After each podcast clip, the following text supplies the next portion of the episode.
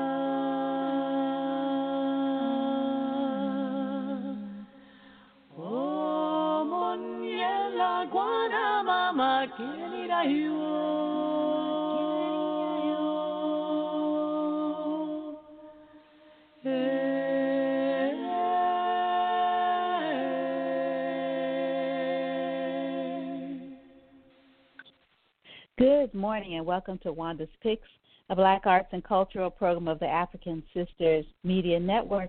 And that was Zion Trinity singing opening prayer for the African deity Eshu Legba, a deity that lets us know that we always have choices. We are never victims. So we should pause, take a breath, and exercise our options. We are never, never uh, trapped or uh, without without um, a means to to do what's best for ourselves and our community.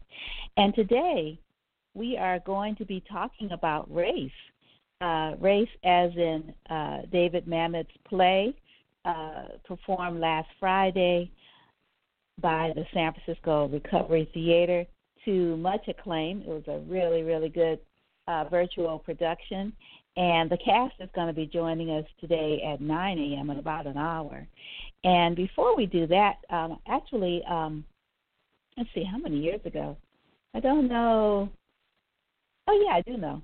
Um, nine years ago, uh, November um, 4th, 2011, uh, Susan Heywood uh, was joined us to talk about her role as another Susan, the character in a Mamet's play race, which was at that time uh, being performed at or mounted by ACT San Francisco, American Conservatory Theater in San Francisco.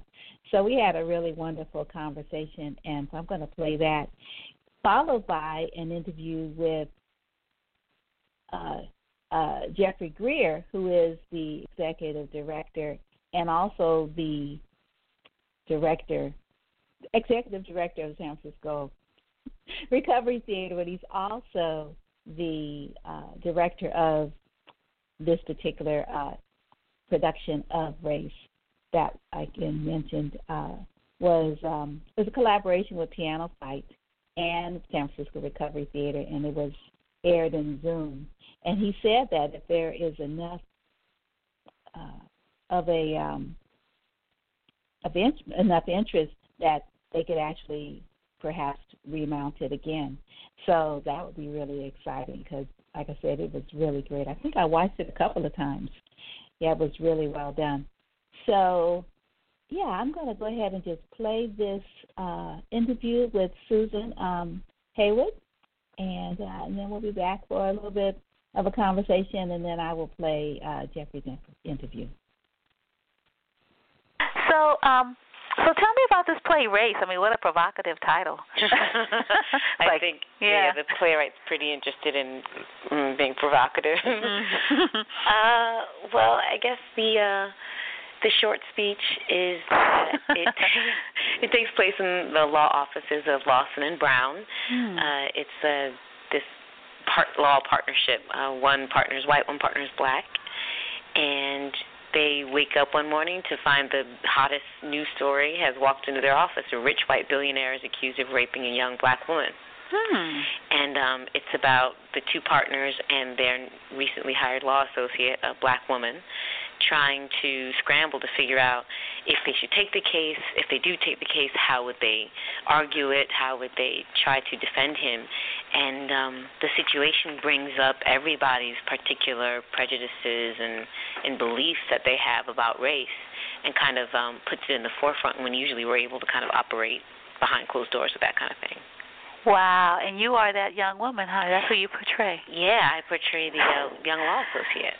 Wow, wow, that is so amazing. Gosh, it reminds you of um I'm trying to think, um oh gosh, there's this play and I can't remember the name of it. I'll have to go back in my memory banks.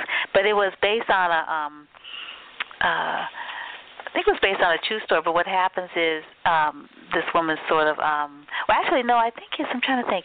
No it is it's another one of lynn nottage's the um fabulation. Oh fabulation. It's not that's not a rape lynn but stuff. Yeah yeah well i know you do you were in ruined. Yeah oh. yeah so who were you at, in ruined that came out here to berkeley rep I was not. I joined the company after they opened in Chicago, mm. and I was able to understudy for them while they were in New York. Um, originally, I I had hoped to play the role of Sophie. Oh. Um, yeah, yeah, yeah. Um, which you know, it actually worked out because in the end, I got to understudy mm-hmm. uh, Sophie and Salima. Mm. Um, and oh my goodness, the third one skipping my brain. I'm thinking of Cherise, the actress, and that's not the character. Yeah, Sophie Salima um, and Mama Nadi. Um, and, and then and then we have um uh, Josephine, Josephine, Josephine, yeah. Josephine, who likes um because we just read the play in my class. oh my goodness, how old were the the students? Uh, college. Oh, that's oh, yeah. I'm so glad. I'm yeah. so glad that that play is is getting consumed by as many people as possible. Mm-hmm. Um, luckily enough, I got to understudy all the girls uh, mm. except for Mama Nadi, and I was able to go on for all three. So you did. You played all three of the women. All three. Oh yeah. my! Wow. Amazing. Whoa! Like, not all in like like every night you were in a different one, right? Not not every night. Uh, you know, there was a there were a couple times because the the cast had been doing the show since Chicago, so they've been doing the show for months, and mm. there you know there was a time when they got pretty tired. So I was glad that I was able to step in when they needed me to, so give them a rest. You know. Mm. Wow! Wow! And now, what uh, what's your character's name? Uh, it's funny. My character's name in Race is Susan as well. no. oh, oh, that's too funny. Has this ever happened to you where your character was your name? You know, this is the first time. this is the first time. Wow, wow. So what do you do? Wear some kind of crystal to separate or what? you know what? This this character takes herself into places I would never ever go. I think hmm. you know, she she has a really deep love of justice and she's really in love with the law mm-hmm. and um I think part of her journey in the show I don't think it, it would give away too much enough mm-hmm. to to talk about how her she has a real hard time trying to figure out if the law uh always gives justice. I yes. think, you know, mm-hmm. being a minority in this country, we know that law and justice don't always go hand in hand. So um for her this character to put herself in that position to really really try and make that work that's something that i give her a lot of credit for. I kind of i stick to the arts and mm-hmm. you know try to help the system from outside and, and not really from inside. Mhm right. Yeah. Yeah. And is is it a contemporary um uh set like it's are we in 2011 we're in 2011 mm. uh the playwright it's very interesting you know usually you know how it is when you read the beginning of the play the playwright can be very specific about the setting and mm-hmm. where it takes place david mamet was r- really quiet he he starts the play at the interior office and then the dialogue starts hmm. um so he's left it way up to uh the artistic team to decide where we are, what city we are, what time we are. We we had a lot of conversations about what time period hmm. and uh, what city, and I think we've decided we've definitely decided that we're in present day. Um, and we've kind of let the audiences uh, try to figure out where in America we are. I think David Mamet, Mamet might be trying to make a point that it's it's a snapshot of all of America, not one particular place in America. Mhm. Right. Yeah. Yeah. There. There. You know, audience talk exchanges because there's there's no intermission on the play. It's what is ninety minutes. That's right. Yeah. yeah. And and I was wondering when I was looking like why why do they have all these like psychiatrists and attorneys? And now I know. Okay. makes sense. Like, okay, it's really interesting. So Mamet, um, you know, he's you know sort of looks at a lot of controversy, and this particular play hasn't necessarily been well received. Um, if you look at the reviews, I was wondering why did he decide? Why did he want to sort of broach this topic? Um, uh, you know, about race and and and and sexual exploitation, you know, um, you know, in violation. Why do you want to, you know, stage it like this? Why, you know, did he did he talk about, you know, sort of why this play now? Well, I feel like, well, one, I, I think it's we always have to talk about it. I think we get mm-hmm. ourselves in a lot of trouble when we stop having difficult conversations when we just decide that everything's okay and the status quo should be as it is and we stop challenging ourselves to go deeper. Um, so I think any piece of art um, that makes us ask tough questions, I think mm-hmm. it's important. If it makes us uncomfortable, whether it's well received or not, if we if it's a conversation starter and and makes people ask questions that they normally wouldn't have, I think I think I did my job. I think that's what I'm supposed to do. Mm-hmm. Um, and I think now more than ever, um, working with the play, it really made me realize that even though the title is race, there's all these things that are mixed up in, you know, one, the lies that we tell ourselves about people based on their race. Mm and how we present ourselves to the world based on race. And it's not you can't just kind of separate that one thing about a person. It's also their social economic status. It's also you know are you a male or female that has a huge effect on on how you move through the world as well. And so while race might be the the spark or the the thing that's difficult to talk about. Mm-hmm. It opens it up to talk about the conversation to talk about who we are and how we are with each other. Mhm. Right. Yeah. So uh, I was reading that you received your your acting training at Carnegie Mellon University and at the Moscow Art Theater School of Acting. Well, I got to spend uh, a semester in in Russia. So okay. Okay. Yeah. Yeah. So, are you a New Yorker? Uh, where are you from? Well, I'm. Well, um, I, I say I'm from the East Coast. I spent okay. uh, my my childhood split between Philadelphia, mm-hmm. uh, Pennsylvania, and Charleston, South Carolina. Mm-hmm. And then now, after school, I'm based in New York. That's kind of where where I'm based. So I'm all over the East Coast, right. north, south. yes, you have a you know uh, sort of a perspective on on American culture. Well, yeah, a very particular one. Being out in San Francisco has made me realize just how East Coast I am. I didn't really know. yeah, yeah, but you're you're in the land of Wall Street uh takeover, right? Occupy Wall Street. yeah, yeah. It's been it's been real interesting to be away from New York and be outside of it to watch that kind of start there and, and spread. Mhm. Yeah. I'm excited to go back and see see what it's like firsthand. Mhm. Yeah. So have you had taken a stroll over to Occupy San Francisco, or caught the BART over to Occupy Oakland, or? You know, I haven't. I've been kind of wrapped up in in the show, and then when I'm off, I kind of been enjoying, you know, very mindless light things.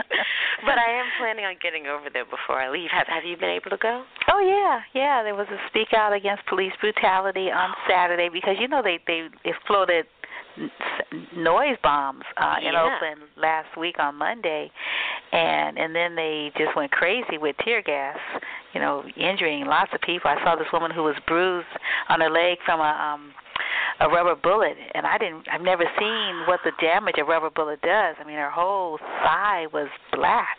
Oh man. Yeah, yeah, and and then tomorrow is the general strike calling for everyone in Oakland to not show up for work.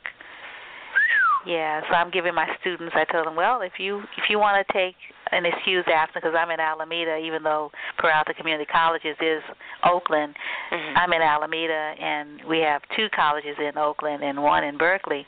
Mm-hmm. So I tell them, well, you can take the day off and have an excused absence. Just write something about it. So just make it sound good on paper. Mm-hmm, yeah, write my little essay. Yeah, so it should be interesting to see what happens. Like, you know, what percentage of people are going to actually participate and, you know, um, you know, be able to send send the uh, city government a message that, you know, we're not going to tolerate this, you know, this excessive use of force when they could have just spoke to the people, you know, mm-hmm. who were, you know, mm-hmm. occupying, you know, City Hall Plaza. Yeah. So anyway, so it should be interesting. You know, it's about as interesting as as your play well, probably much more interesting. sort of on different different type of interest. Yeah. Yeah. So you know, one thinks about um, you know rape as as a weapon of war or a tool to use to manipulate and control one's movement, mm-hmm. and and and you think people are like you think about you know this character you're portraying. You know, she's at the top of her game. She's an attorney, but yet she's not insulated or safe from that um, you know, what does that say about, you know, our society? What does that say about, you know, the world we live in? And uh, yeah, I was wondering, you know, sort of what do you think about that? Tell us more about your character.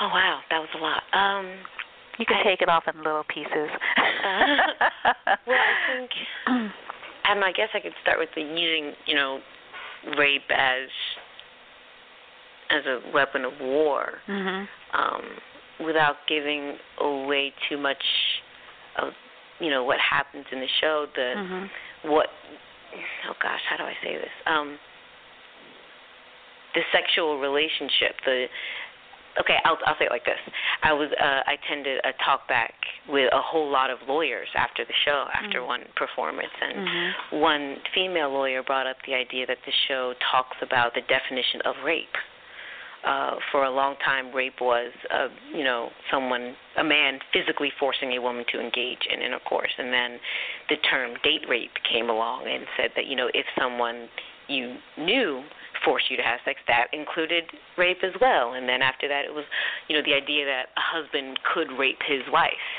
You know, for a long time, it was it was just a husband getting what he deserved. You know, and in this instance, the lawyer said that you know maybe the idea of engaging in, you know, paying for sex is another form of rape. If you've got a woman who has no other option to support herself but then to sell her body, is that another form of rape and exploitation? Hmm. Um, so that when she brought up that point, that was a very interesting, you know, topic to bring up to see if we can expand that idea of of rape and maybe go towards ending the sex trade in general, mm-hmm. which which I would certainly uh, be be supportive of. So there's I think that is one thing. I, I think you know this character she knew when she was signing up to be a lawyer that she was entering a man's world. You know, there's an old boys club. There's going to be a very long long climb up a very long mountain that's stacked against her. Um, so I think she's very sensitive of her position in this world as a woman and as a black woman. I think a lot of people, depending on who they are and what they bring to the show, are going to decide that she's either overly sensitive because of who she is, or that she is right on the money and that she should be speaking up and speaking out about the prejudices that are against black people and women in in that kind of environment. Hmm. So it's a lot. yeah, yeah. Um, hmm was she surprised um, at the you know at her reception? Um, this woman, I was looking at some of the other cast. Um, she could talk about the ensemble. Mm-hmm. You know who the other uh, members are of the cast. She's not the only black person um, in the, in the um, in the firm.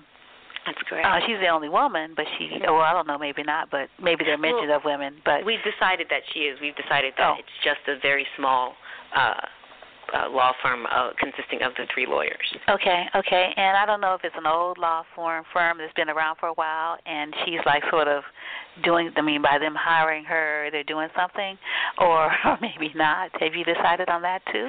We did. We talked about it. Uh, there's one line in the play that uh, says uh, the two partners have been running the firm for 20 years. Okay. So while it, it wouldn't be old money, you know, one of those generational old firms. Mm-hmm. Um, it's the the culmination of these two partners' life's work. They've worked together for 20 years, and I do think that bringing on some fresh blood, a young associate, a female associate, for them is making a large move into into the future for them. Mm-hmm. Um, and I and I'm excited to hear what you have to say about the relationship between, you know, the young black woman and the older, more established black man mm-hmm. in their relationship. It's there's definitely a, at least a generational gap um, that causes tension in their relationship and perhaps a gender based one as well. Mhm. Yeah, yeah. So so is she naive or does she know sort of what she's up against with regards to being an attorney in the first place and and then going into this all male environment?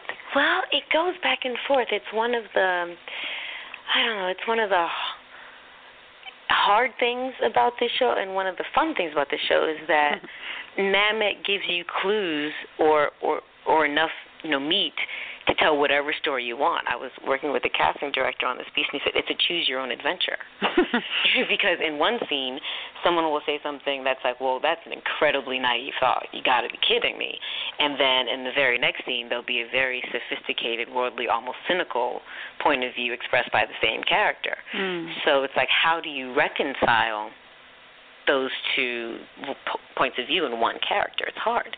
Mm-hmm. Um, so I think there's a part of her that and maybe it's a part of America too. Mm-hmm. Maybe it's a metaphor for how naive on one hand America can be sometimes, but also how really cynical and harsh and and um and cold America can be as well. So mm-hmm. I think personally, my character flips back and forth. There are some things that she believes very, very deeply and perhaps is naive about, and then there are other things that she's very hard and cynical and unchanging about as well. Mm-hmm. Well, like people.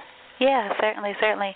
Yeah, I want to let our audience know we're speaking to uh, Susan Hayward, Hayward, who um, who portrays um, Susan uh, in in Race, and uh, Race is being performed October started open on October 21st, and it continues through November 13th. Real short run mm-hmm. at the American Conservatory Theater, 415 Geary Street in San Francisco. And uh, you can visit the website act-sf.org or call 415-749-2228. Um, you have Tuesday performances, huh? Sorry? Did I notice that you have Tuesday performances or not? We do. We have Tuesday performances. They are earlier than the rest of the week. I believe they're at 7 p.m. Right, right. Yeah. Uh, I um in closing, I just wanted to mention Haiti because um, we're coming on the um the 1 year anniversary of the earthquake and people are still not housed and and a lot of women um are are vulnerable to to rape. I mean they were vulnerable other under previous administrations because rape is used as a as a way to intimidate women who are courageous and active in in you know in in sort of having a say around you know what goes on in their lives and what they want to see in their country. And so I met women when I visited last year who have been raped multiple times under you know before the earthquake and you know the various administrations um they were raped. And and then I met really young girls who were raped you know who are in the camps. And they've got two organizations um where the women have actually gone to the UN and told their stories uh, to the UN to get you know this documented about you know rape uh, in the camps and and rape being used again as a tool of suppression of, of women's voices. And they have these whistles that they blow so that if if they blow the whistle somebody might be able to come in and intervene and, and assist them. But a lot of times when i when i spoke when i speak to you know various Haitians um, visiting the United States, you know, activists, you know, people that are lavalas or, you know, not necessarily supportive of the regimes that were in cahoots with, like the United States. Mm-hmm. Um, they would talk about rule of law and and how you know one must uphold the rule of law if you want to have any kind of order in society. And I just want to know if you if um you know, we're talking about your your character Susan. Um, sort of why why did she decide to go into law? Um, was it was it because she wanted to serve humanity, like she a constitutional lawyer, and or or did she want to make the money? Did she want to move up in the power structure because lawyers are pretty important. A lot of a lot of you know our presidents were attorneys. Mm-hmm. so mm-hmm. yeah, why why did she decide to do this? Um, yeah. There's a a line in the show mm-hmm. uh, that the line is I thought it's of Susan's, and she says, "I thought lawyers existed to seek justice." Mm, okay. And it's really interesting in the way Mamet wrote it too, because he's capitalized lawyers and he's capitalized the J in justice as well. Mm. And so I feel like for for Susan, it was a hook into why she thinks lawyers exist. Um, I think it's right on the money. with upholding the rule of the law, and that the law is the practical form of justice, and it's to protect justice and to seek it out um, wherever it may be lacking. And I think that's why she got into law, and I think that's why this case is so very difficult for her because justice, with this particular case, it's so convoluted. Hmm. Mhm. So I definitely think she got into law to to seek justice. Mhm. Right. So so describe sort of like the mood of the piece. Is it is it really um serious? Um because I was reading something in the press release I'm like hilarious. Hmm. I know, right? Like. That's exactly what I thought when I oh my goodness, when I first heard the the what's the word? the setup mm-hmm. and the setting for the show. It's like you got it. How is this a comedy? How can it be funny? Yeah. Um, w- in rehearsals, we weren't sure. We were pretty convinced we had a tragedy on our hands, mm-hmm. and we rehearsed it as such. Okay. And so we were actually very surprised when we first put it up in front of an audience. It was very serious, very fast paced, very mm-hmm. dark. We thought, and people were laughing. People laugh. People laugh. People have wow. had a really good time. So you have a good time. Yeah. Wow. Okay. So, ah. so I'm I'm wondering. I'm still not sure why. I'm not sure if it's because these characters say some things to each other that I think no one would ever say in real life. Mm-hmm. Uh, there's some shocking, terrible things, but you know, I guess it's the same way in in I don't know, in some of our, our funniest sitcoms, when people say outrageous things, mm-hmm. we either laugh out of recognizing that some people think that or, or out of being uncomfortable. Um, but people people certainly laugh and have and I I'm not quite sure why. But I'd love to hear your thoughts. Okay, okay. Yeah, when I saw that I thought, well, this is not a miss. I mean, that's what she said because they. I mean, I'm sure they didn't make a mistake because this yeah, is the artistic director. They wouldn't mm-hmm. misquote Carey. Uh, uh, hilarious. Okay. I'd hmm. also be interested to see if you know if, if the more African Americans we got in in that audience, mm-hmm. um, where the laughs would come and from yeah. whom they would come. You know, mm-hmm. we all bring different things into into a theater when we come, and so I'd be very interested in seeing what a very mixed audience laughed at. Mhm. Yeah, yeah. Well, definitely. Um, I will let you know after I see it tomorrow evening. Oh, great! Yeah. Uh, be sure to come around. Uh, you oh, know, to mm-hmm. the to the stage door, mm-hmm. and they'll let you in, and we can, you know, chat mm-hmm. up in the green room. And oh, that'd be chat. super. okay. Wow, this has been so wonderful. Um, um, sorry, I have, I have to run off to a class. Um, oh, so we can have another another conversation at some other time about you know why you just decided to be an actress in the first place. Oh dear, that's a long conversation. Let's do it. okay. Well, maybe we can. Uh, maybe once I see the the play, maybe we could talk again. Yeah, I'd love to. I'd love All right. to. You take good care, and I look forward to meeting you tomorrow. You too, Wanda. Okay right. then. Okay. Bye bye. Bye. Yes, that was a great conversation with with Susan uh, Heywood, and she was excellent as the other Susan in Race. It was a marvelous production. Uh, yeah, and um, and as I mentioned, this more recent uh, production of uh, San Francisco Recovery Theater, uh, in conjunction with PianoFight, was equally marvelous last week uh, in the Zoom environment, which is not quite the same thing as going to a theater and sitting down and watching a production. Um, it was more like a stage reading, but it was definitely intriguing and it was definitely awesome.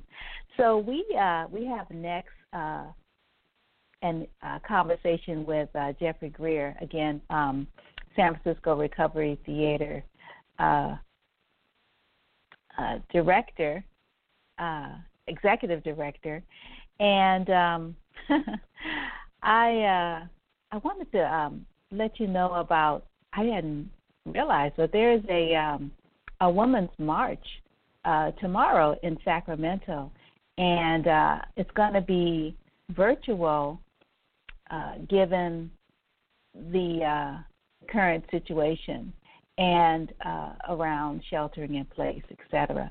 So I wanted to give you the details on that, and and you can read it at uh, Wanda's Picks, Wanda's Picks, W A N D A S P I C K S um, dot com. But um, the uh, Black Women United for uh, it's a fourth annual, and it's the first virtual Black Women's March. Uh, and it's uh, tomorrow, Saturday, June 27th at 10 a.m. And then there's going to be a um, there's going to be a Black Girl Magic Mixer that evening, uh, 6 p.m. And I also wanted to let people know about uh, the um, it's the 50th anniversary of Gay Pride, and Alameda County is having a lot of events. And I wanted to uh, give you a reminder. There's a party tonight, and um, Ava Square Levias was on our radio show on Wednesday, and she gave us the rundown. But I wanted to um, uh, give you the details on that. Gosh, I think, gosh, I think we missed, might have missed the comedy show. I think that was yesterday. Oh heck, um, I hope not, but I think we might have. I'm not sure. Um, but let me uh, let me find the information about the Pride. There's a lot of movies this weekend, which uh, which is really awesome as well. And uh, let's see, let me give you the details. So um, yeah, today, yesterday was yeah was a healing and hum, the uh, human healing comedy workshop uh, with Karen Williams, and yesterday there was a comedy performance. Uh, today, um, actually, um, see this evening, DJ Lamont Young is hosting is uh, spinning at a dance party with the host Kofi Coffee Brown. That's going to be nice. And again, these are all in Zoom. So that's uh, 8:30 to 9:20 tonight is the party, and then tomorrow and Sunday, uh, beginning at 6 p.m. through um, no no beginning yesterday. Oh, okay, cool. Uh, the queer women, the queer women of color um, media arts project is going to be having an encore of their 2020 film festival, so you can begin watching those films free of charge. And um, and then on let's see, Monday, Tuesday, 29th to 30th, um, it's a queer. Uh, it's called Coming Out Stories, and you can watch all of those as well. And I know there's a collaboration. Oh yeah, Frameline. Um, let's see, Wednesday through Tuesday, um, the 24th through the 30th. You can watch uh, a lot of films, shorts and feature films, and all of this is free. And how do you find this? Uh, I don't have a proper link uh, to be able to give you the information, so I'm not sure how to do this. Um, but anyway, I'm sure if you probably did a did a uh, did a search for uh, 50th Pride Alameda County Behavior Health Office of Ethnic Studies, I think if you did something like that, you probably could find it. But um, I'll look for it. But I just wanted to give you a heads up so you don't miss any more of this wonderful uh, programming because it's pretty fantastic what they have um, scheduled and what they have, what has already passed. So tonight there's a party. Okay, so we are going to play this part of this interview with Geoffrey Grier from last week. And if you want to hear all of the interview, um, I broadcast it on Wednesday of last week. Um, but we're going to have them on live with the cast in a little bit anyway, 9 o'clock to be exact. Hi, Geoffrey. How are you? I'm doing okay. How you doing? Oh, I'm good. Great. Um, I'm really looking forward to our conversation about race. Okay. Yeah. Uh, where you want to start? Um. Well, uh, I haven't. I didn't even know it was on on Broadway. Uh, I just I knew it from from the ACT production, and wow, it was it was riveting. Um, the sister who who played, you know, the um, you know, the character who was trying to um to move up in the company, she was she was very good, and uh, yeah, and I'm really looking forward to to seeing your production. And you said that it's stellar as well, and I was just wondering why, um, you know, why now? And uh, and you know recovery theater does you know sort of push the limits around topics and themes and so anyway just wondering if you could talk a little bit about the choice of this um this particular play and and maybe you talk a little bit about the playwright okay Well, things, you know, um, uh, uh, prior to the pandemic and to um, um, the current shootings that had taken place, um, Recovery Theater uh, in January, I think, I think late December, January, we were looking for something to do that was a little bit different. We didn't have a ton of money. We wanted it pared down, something real clean and easy. Um, well, easy as far as uh, set and staging and that kind of thing. Mm-hmm. And we could concentrate on content um, and uh, you know skill of the uh, actor. And you know it was more of a, like a you know personal training thing. Now I had seen Race. Um, it opened December 2009, actually. Um, uh, it was at the Ethel Barrymore Theater. Um, and quite frankly, uh, the playwright David Mamet, uh, who also wrote uh, Glengarry Glen Ross, um, has very good text. And it was an interesting push for us because we wanted to see, uh, even back then, before all of this other stuff had popped off, you know, we had we we had been always having the discussion, you know, white people had also, well, what can we do? What can we do? How can we help? Blah blah blah. You know, and I first of all I've got to say praise to my brother Marvin X and my sister Ayodele Nzinga, you know, uh, you know, who came up, you know, technically brought me into the fold and wised me up. Mm-hmm. You know, I thought we always think we're wise, but people can always teach you. At any rate, um, the concept of the addiction to white supremacy. Mm-hmm. Now, when you say addiction, and then you say white, and then you say supremacy, it's a, it's those are words that are almost cause people to flinch. It doesn't matter whether you're black, white, or whether it's just um, you know addiction. Oh my goodness, no. And, and white. Oh, why are you talking about white people? And you know supremacy. What are you trying to say? You know those are those are like like like words that that that, that hit you at your core.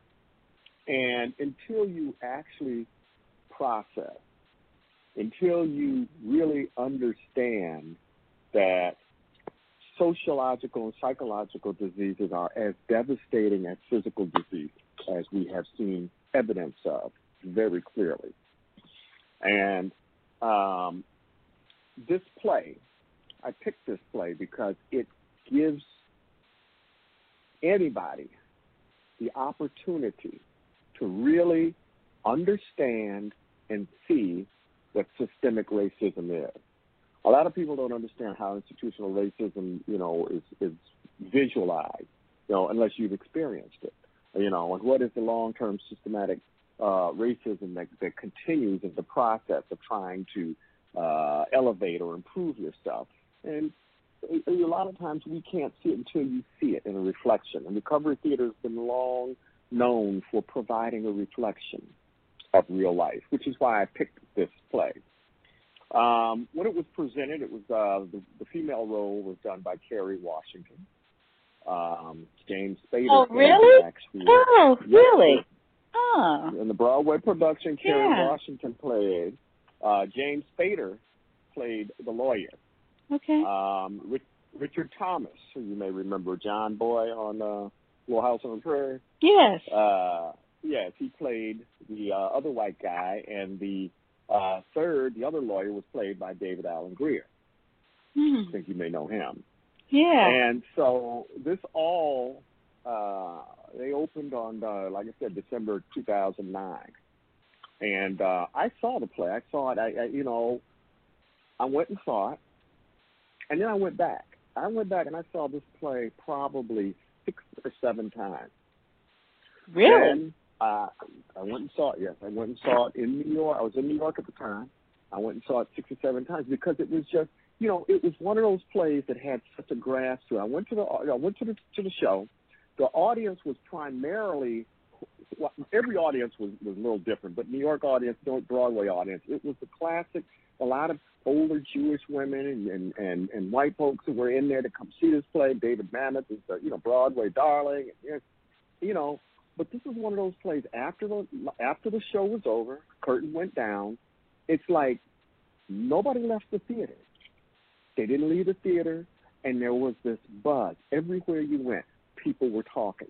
Well, what did you think? How did it get? Where did it? I mean, it created a conversational buzz, and it was like everybody was discussing what they thought, how did it affect, was it real? I don't know. Blah blah. It was all of these questions, and I said, you know, regardless of what you think of the playwright um, or uh, you know subject matter, as an art piece that creates conversation and creates a provocative state of mind, it, it, he's doing his job. Mm-hmm.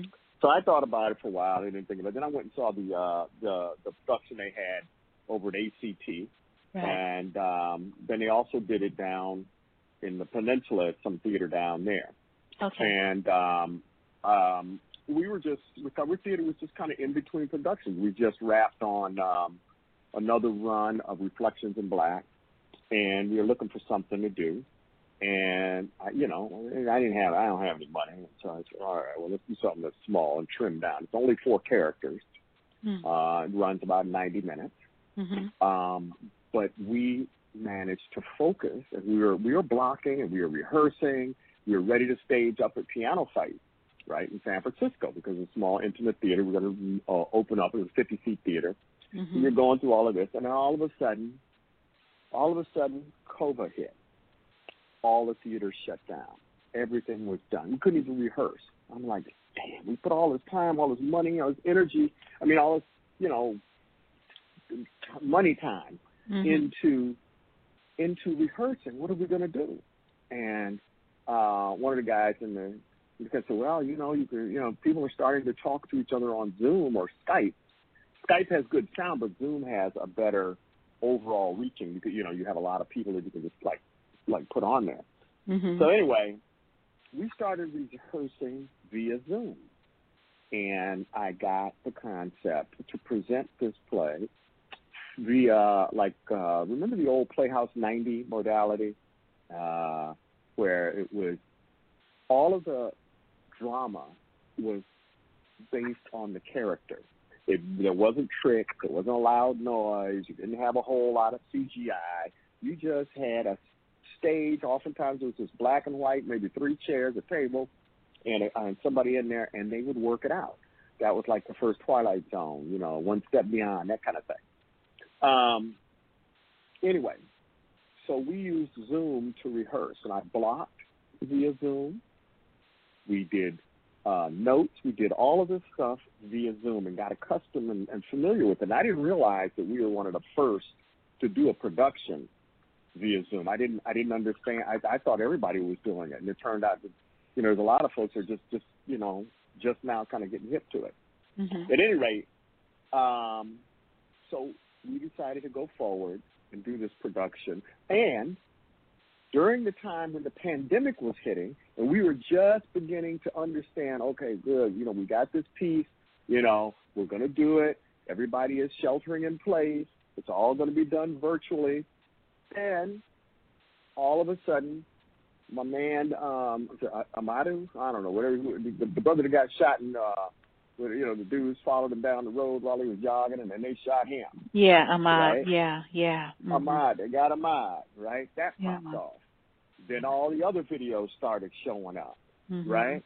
And uh then of course we had George Floyd, right? You know, and then we have this my man, um, what's his name? Uh, in the Wendy's, he just got shot. Yeah, and know, then and then they have the young, you know, they have the woman, you know, who was shot in her. I think she was was she asleep? um, oh, you know, Breonna, Breonna Taylor.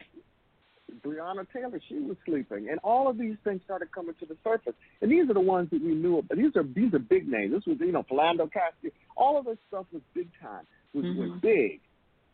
Then other video and other evidence started coming out of of of, of how you know we have been telling people for decades, you know, centuries, really, but you know, more recently, decades, that this has been happening. This is not new to us. Mm-hmm. What's new is you finally get a chance to see what we're talking about. Right. And, um, you know, it became apparent that for some reason, I'm not going to say it was a divine intervention. I'm just going to say that, you know, the stars lined up and we were doing this production about race mm-hmm. and the conversation of race and how race is an integral part of our survival and existence here in America. And this is as American as apple pie. Um, anybody who sees this or anybody who's had an interaction with the law office or the system will know exactly how this goes. Anybody who's tried to get a job, anybody who's climbing the corporate ladder, anybody who's worked, you know, a regular nine to five, they'll know exactly what is implicated in this piece that we're doing. Mm-hmm. So I think it's um, it, it, to me it became you know, it wasn't a deviation because you know we we you know we look for writers. We like to promote black writers, black actors, and black theater, and that is our that is our stem. We are a black theater company, but does that does not mean that you can't tell our story from many different perspectives. You know, these are critical times as far as we are concerned. I myself and Recovery Theater. These are very critical times. We need the cavalry in every kind, every every capacity possible now, you know, as, as Brother Marvin would say, you know, uh, you know, we got some John Brown white folks. Come on, they they at the picnic too.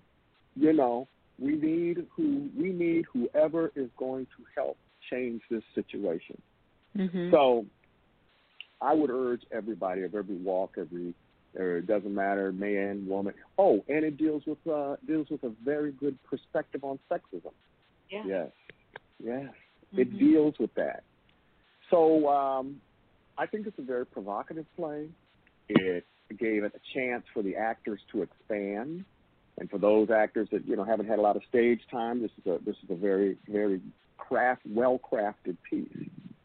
Um, and it's just once again, uh, I think we had this conversation before when we were talking about reflections in black. I think there something else had jumped off when when mm-hmm. that came in. It's, it's just once again, you know, uh, social society has basically paved the way for us and given us the direction that we should go in. It mm-hmm. just so happened that we were rehearsing this and we were up and ready to run. So we will be uh, presenting uh, in collaboration with PianoFight. For those of you that don't know, San Francisco. Um, we are going to be um, live at 7:30 uh, via Zoom. Um, you can just log in there. There's a password.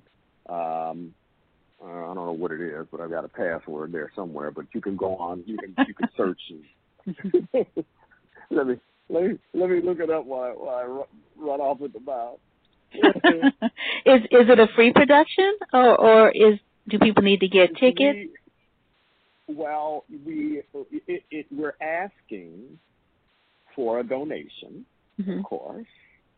And we were hoping that uh, we're hoping that people will log in. You can log in for free. We're not going to, as in all of our uh, recovery theater productions, we're not going to turn anybody away. But we uh, we're we're fighting for survival, and uh, all black theaters are not just not just recovery theater.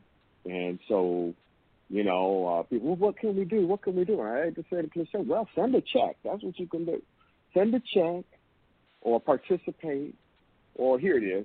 Uh, so 7.30 on, on Juneteenth, Friday, the 19th. Just go on Zoom and log in, and the password is 152991. So for those of you that, that, that need to remember numbers, go 152991. So, uh, and uh, it uh, if they go on to Facebook and look around and you know or or look me up, we can always send it to you or go to. It'll be posted on the PianoFight's website as well. Um, so yeah, that's our plan. We, we will do that. It will be showing uh, live via Zoom on Friday, and then we're going to have uh, subsequent uh, rebroadcast Saturday at 7:30 as well, and then Sunday late in the afternoon, probably around six, four, six. Mm-hmm. And um, we're hoping everybody in the community, Bay Area community, tunes in. We'd love to hear your responses. We'd love to hear your commentary. Uh, love to hear your thoughts. And um, love to have you like SF Republic Theater. yeah, yeah. I was um I was reading uh from the program, uh the ACT program, because I didn't see it, um, you know, see the play online. I mean, not online. I didn't see the play on Broadway like you did, and I didn't see it as many times as you saw it either. But um, yeah, I was just sort of, uh, sort of trying to skim the, um, you know, some comments that the uh, the playwright made, and because uh, this play I think was um, ten years ago that it was at ACT. Yeah, um, in 2010, and I was wondering if you could um, maybe tell our audience sort of what it's about, like what's the plot, and and and and what do you know about about David Mamet? Um, I know that he he's from Chicago, and um, and and this play is kind of a a shift in his his his um, political thinking and allegiance, um, so to speak, because he even dedicates this play to Shelby Steele, who is a controversial um, scholar out of Stanford University. So I was wondering if you could talk a little bit about first the plot and then, you know, sort of some of the political ideological threads sort of running through the playwright's mind as he writes this. Well, um, I think that, and you know, I've looked up a lot of uh, David Mamet's, you know, statements and uh, you know his allegiance and all of that, and um, I, uh, you know, I'm not a fan of a lot of that. Mm-hmm. And Shelby Steele is certainly not on my radar, you know. Yeah. He's definitely in the rearview mirror as far as I'm concerned. Uh, and so all of that has, you know, as an artist, as an artist, you know, you, you have statements that you want to make, and so when you would take a per, take a production with a person that has these kind of particular political views and slants. And I mean, it's what we do as African American black people here in the United States. We take what is given us and repurpose it to fit our needs. And um, my vision was to take this and repurpose it and fit the needs of recovery theater and the black theater community as a whole. Um, so, so let me just kind of, I guess I want to put that out there as a disclaimer. Um, David Mamet, so is a well-known. He's, I don't know, he's about uh, something years old. He was born. He was out of Chicago.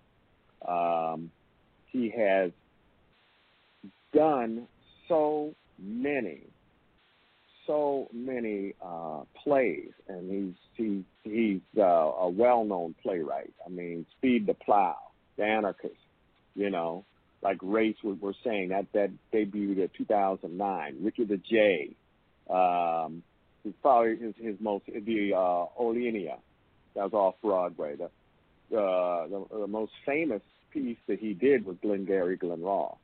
So, and that that was a work of art as well.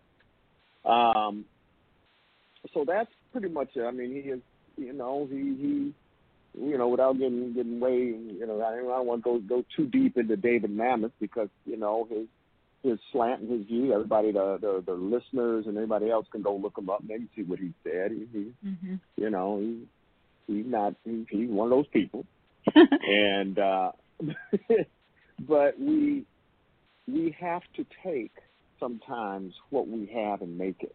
If the piece is good, the piece is good. The mm text, now I don't know if he purposely did it that way. I just know how I interpret it as a writer, mm-hmm. director, producer, and performer. Right. I have to, you know, there's certain pieces that we take that are classic works. You know, the same way we would take a Shakespeare piece. Mm-hmm. Um, and I learned this from uh, the word slanger, Ayodele Nzinga. You mm-hmm. take pieces that have been classically done and you repurpose them and make them yours. You make these shoes fit, you know, mm-hmm. because you have to sometimes. Uh, the words and the text for this particular piece was very fitting, especially during these times when you have so many confused white folks, you know, and they're they're they're they're, they're very confused. they are victims of the addiction to white supremacy as well as many black folks. You know, this this sociological malady that we see finally raising its head has has put so many people in a state of confusion that you know, for those that don't know they are addicted and have this, you know, have this this entitlement that was just bestowed upon them from the word go, and they don't even understand why. This is a this is kind of like a primer. Mm-hmm. This will give you an indication. This is what you have, and this is how you treat people when you quote don't know it. You know, mm-hmm. we've had a had a as, as as someone so eloquently put, we've we've had an outbreak of Karens going wild on the internet. You know, we you know we we you know they accelerated from barbecue Becky to uh, now we got you know Karen, you know the Pacific Heights Karen. We got the whatever the other Karen. Now the police officers are scared to go to eat in the hamburger joint because they thought for sure they were being poisoned. And, mm, you know. Yeah and then in, in Alameda, there was, you know, this black man dancing. Black men, black people can't yeah. dance. You know, he got yeah. arrested for dancing across the street from his apartment in a park. He got dancing from across the street from his apartment because you know you cannot hold a civil conversation with these people. They have they have already come with a predetermined end to the confrontation or conversation. So we need to understand the mindset. And, you know, this is a primer. This kind of gives you a mindset as to what uh, what we have here. And also, in, in you know, we have a. I understand why why Mamet dedicated this to Shelby Steele because there's a Shelby Steele character in this play, and uh, he becomes exposed very clearly. Um, I don't want to give away the end, but you know we're in a different climate now. We're in a different theatrical climate and artistic climate, and you know we don't know. You know, uh, uh, uh, the beast in charge is is is determined to not only turn people loose uh, amidst, amidst a, a climate of, of disease and and you know communicable uh, ailment of epic proportions. You know, mm-hmm. so much so that the whole, you know, that the city of Tulsa is begging, you know, many people they're begging for this fool not to come there, but he's determined, determined to come to Tulsa and have his rally. You know, uh, what this this does is provide the mindset, the blind mindset uh, a view, an opportunity for us to look at that that mindset that creates that kind of uh, environment. Mm-hmm. Um, but I, I also like the fact that it deals with that subtle line, that line between sexism and racism, and how does that get blurred? How does the line get blurred? Um, and it becomes very clear. And the position that black females are put in as they climb the corporate ladder or just work period. And especially, you know, once you cross that that line from being, you know, a, a minimum wage worker, you know, with all all your people to to moving into management and moving into a career, all of a sudden your brothers, your sisters, your family, or everybody you know disappears. They fall by the wayside, and you're wandering into uncharted territory. And if you're unfamiliar with wandering in the land of, uh, as they say, walking amongst the English, you, you know, you're subject to fall into pitfalls. You, you need to know what the nature of the beast is. Mm-hmm. And it was a very, very good lesson for this young lady. Mm-hmm. Right. It's well, right. it's well worth seeing that. That alone is mm-hmm. uh, worth the price of admission, as they say. Right. Yeah. And then how you started the conversation with referencing, um, you know, our addiction to um, to white racism, to racism.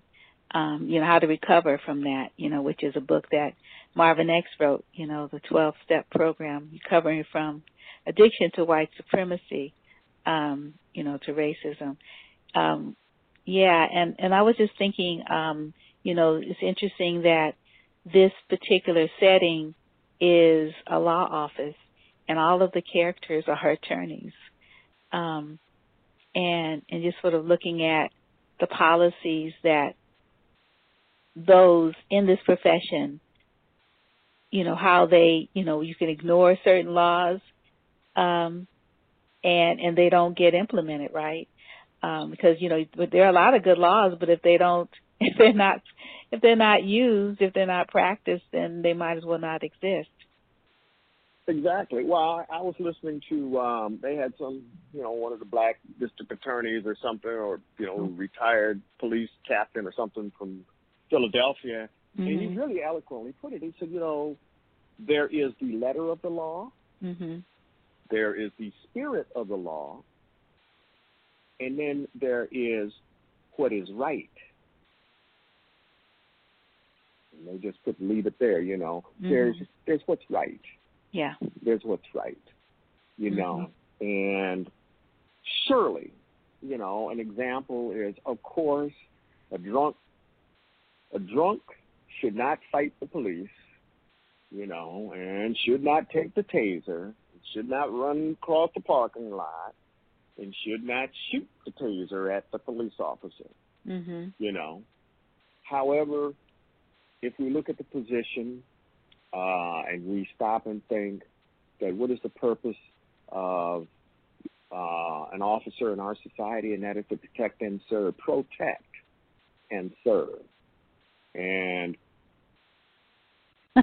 we're going to leave it there because our guests, whom I mentioned were going to be joining us, are in the studio to talk about um, San Francisco Recovery Theater's wonderful production of David Mamet's play Race, and uh, I'm uh, letting people, turning people's mics on so they can join us.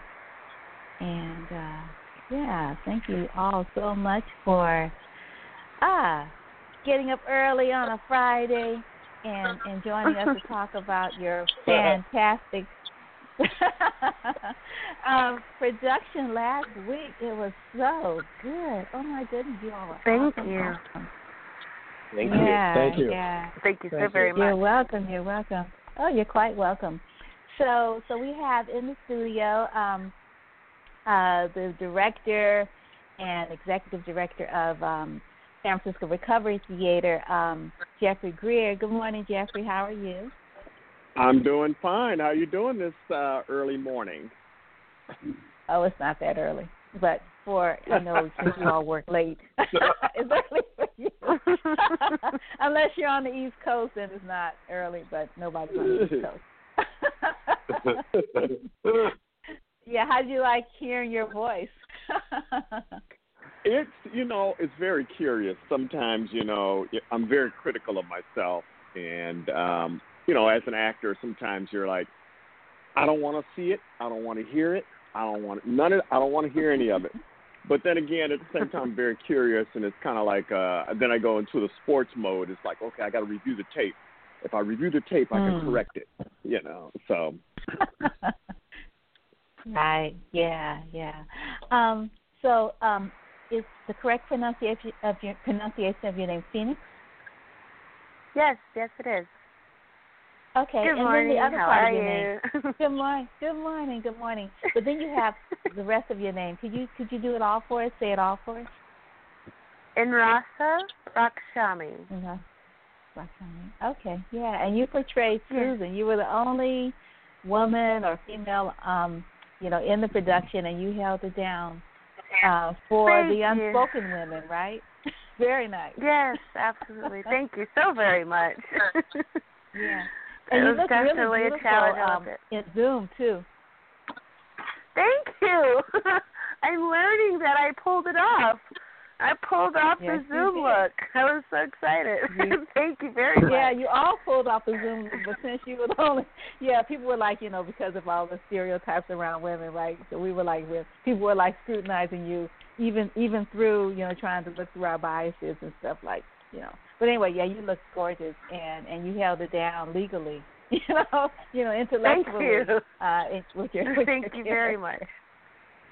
Sure, no problem. I am smart, and I also watched a bunch of Scandal before this. I, you know, I call it tap it into my Olivia Pope. nice, nice. and and Richard uh, Darnell May as um, Henry Brown. Am I correct? Yes, ma'am. Good morning. Good morning. Yeah, you were great. It's sort of like representing, you know, that that African American persona. Like this is what you really think of us. That was really interesting. The way you just were really consistent in, you know, sort of your character and, you know, not breaking form and you know being consistent in that particular character. Wow, that was. I'm looking forward to talking with you and about how how you did that and you know the ease or the difficulty in doing that. Oh yes, yes, yes. Can't wait. Okay, and then and then Robert, um, how do you pronounce your last name? Geshlider. Geshlider, yeah, Robert. as Charles Strickland, yeah, yeah.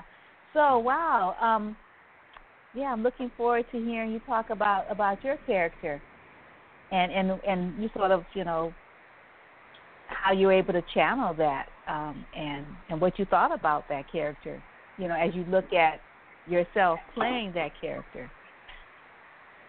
Yes, I look forward to talking to you about it, Wanda. Nice to meet you. Mhm. Sure, sure. Yeah. And um and then we have Richard Wenzel. Um, you portray Jack Lawson. Good morning. It's good to be here. Good morning. Good morning. Um, and if I'm remembering correctly, um, is your character the one who is the um, is his law firm? Uh, yeah, it's Right. Henry and I. Henry and I have been have been running the law firm for uh, for twenty something years uh, Mhm. together. Uh, and Right. uh, Right. Um, it was. Uh,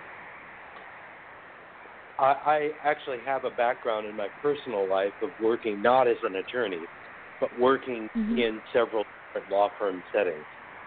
Uh, Oh. uh, so this was interesting from from that perspective as well for me, um, and I was able to draw on on those years of working in that environment to help me to um, find my character. Mhm. Oh, wow, that's always great when you have you know something in your life. I I hear you know to be able to. Um, To be able to fit into in. that, that Yeah. yeah. Right. Yeah. Exactly. Exactly. So, um, I was thinking. Um, I want to have a question for you, uh, just with regards to since you mentioned that you and um, and Henry, uh, you you know, um, had you know sort of come, I guess, created the law firm together. Was were you all straight out of um, law school? Because because 20 years means means you were in your 20s. If you're in your 40s when we meet you. Mhm.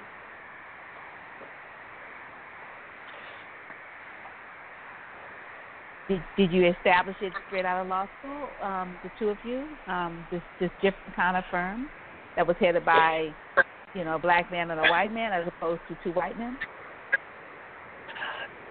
You know, I am not.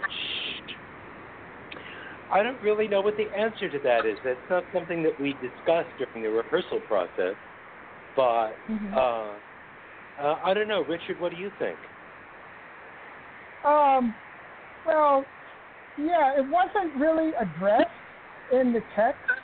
Um, we could certainly, you know, uh, as as part of an acting process, you are supposed to kind of make up some kind of backstory for your character. But the fact that um, there's a line that you have in a play where you you state we've been together for 20 years. Um, I, I don't think it's that important about you know what time we started. It's more of the duration of the time we've been together. Oh, yes. Mhm. Yeah, I agree. Right. Okay. Yeah, I would just just ask the question, not that it was in the play, um, which I have mm-hmm. not read, just seen it. Um, I was just thinking, you know, as your as the backstory that you might have created about, because I think you all are friends. At least that's the way it comes across. And uh, and you and you you know there's an intimacy around sort of that you look like where you when you talk you have history and you know each other and you also know sort of the place where you're coming from in this society we live in as as a white man and as a black man, you know, in mm-hmm. law.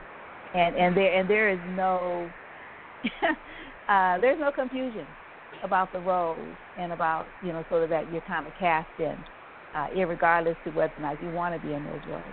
So that's why I was asking the question. Yeah. So, uh-huh. um, how do we? Yeah. Do you have a do you have a comment uh, and follow well, up to my um, comment?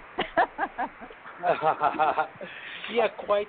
Whether you know, as to whether we started it right out of law school or not, clearly we are uh, we are uh, uh, close in our uh, ideas uh, and uh, have a, a a relationship, a friendship that's been built up over these 20 years. We, we are of similar minds uh, and can speak, these two characters, Henry and, and Jack, can speak very honestly and direct and open with each other.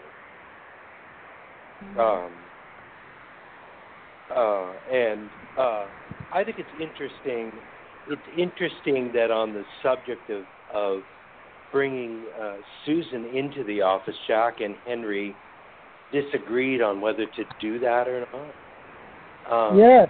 And and they are able to have that disagreement at the same time not have that dissolve uh, their understanding of each other.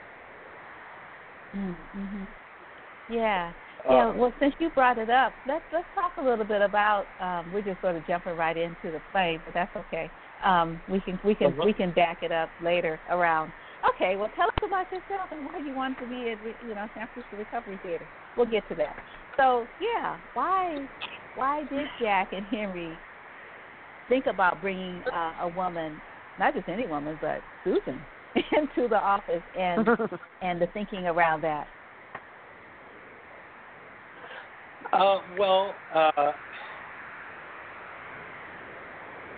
it's interesting in that the, the at, at at that one point in this in the uh, in the story that the script tells, uh, it becomes clear that Jack and it becomes clear that Jack and Henry disagreed about whether to bring Susan on or not, and uh,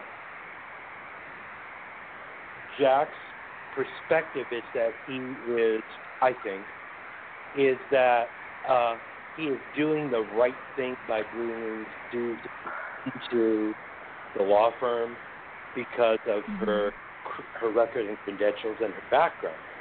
Uh, and it's not until later that that he has some concern that even though she lied on her resume, um, that um, that her abilities uh, as an attorney uh, are strong, and she could be an asset to the office, but he's also concerned, as it turns out, that uh, there could be a conflict if he didn't hire her. Um, I'm not sure mm-hmm. what that's about with Jack. I mean, he he doesn't he does his best to do the right thing uh, going forward uh, with his actions and thinks that he's doing what he thinks is right, but his understanding of the uh, of the situation in this country uh, about racism is not his perspective is not is different than Henry's perspective. He's doing his best mm. to do the right thing, uh, but he doesn't have a full understanding of the, of the situation nor the situation with Susan, and Henry does. Mm-hmm. And sees mm-hmm. Susan for what she is right away. Um, I, I think it's interesting that Susan and Phoenyx, I don't know if this was your thinking about the character or not. Um, mm-hmm. Susan sees the defendant uh, and uh, decides that he looks guilty right away. She doesn't have any real information to inform that decision, but her her life experience, maybe even her intuition, tells her he's guilty. Which, and I think that's really interesting because yeah. uh, yeah. uh, well, we could, she um, we could let we could let uh, based on her respond intuition. to. Yeah, um, I wanted to ask you, um, uh, Richard, like when you yes. when you're not speaking, there's silence, but when you're speaking, it sounds like traffic or air, and I was wondering, what what is that noise? I don't oh, yeah, kinda I like wanted to know that too. There, it's yeah, quiet we have we have to listen. Yeah, you're you're like being drowned by this this noise. Um, Uh, there That's fine. It's Yeah. quiet. There's no noise here. Okay, yeah, it's um hmm. Um do you want to cuz I'm yeah, it's really weird. Um yeah, it, there's like um there's static in your line. Do you want to call back in and see if we can maybe get rid of it? Uh, sure. If you'd like me to, I can do that one. Certainly. Oh, yeah, actually, I don't hear it now. Where where'd it go? yeah, something happened. Oh. Some somebody moved or something. Something happened and stopped for a second. I But now it's my back. com- my computer was on in the background. and I turned it off. No, no, no. Oh, no, I hear it. No, there was. Hmm. Oh, Technology, A little bit. I love it. Uh, okay. Yeah. All right. Well, if you can, you can call in again, and we can see if maybe it'll go away. Because sometimes, you know, it's just a line, and you call in, get another okay. line. Let, let me. All right. Let me try that. We, we could try that. Okay. Cool. All right. Um, so, um, Phoenyx, do you want to um talk a little Yes. bit about your Susan? Um, yeah. Yeah, sure. talked about in the third Uh, person. he was mentioning how when I exactly he was mentioning how when I first saw him that I knew he was guilty. I all of a sudden knew it, Yeah, and yeah, I put can the relate. Name, put, Sus- Sus- excuse me, um, Phoenyx. Uh, give us the character name. Um, Oh, Charles you know, Strickland. As soon as I saw Charles Strickland, Susan, my character, said he looked guilty. He acted guilty.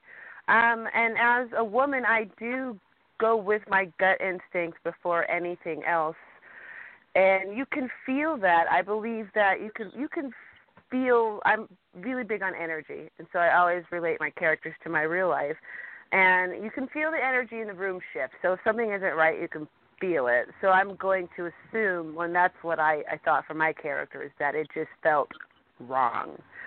So I don't know what he did, but he acted guilty. It felt wrong. He flirted with me. There's a line in the in the play that says he flirted with me. I knew of his accusation. He knows I know, but you still were bold enough to flirt with me. That guy's got some balls on him.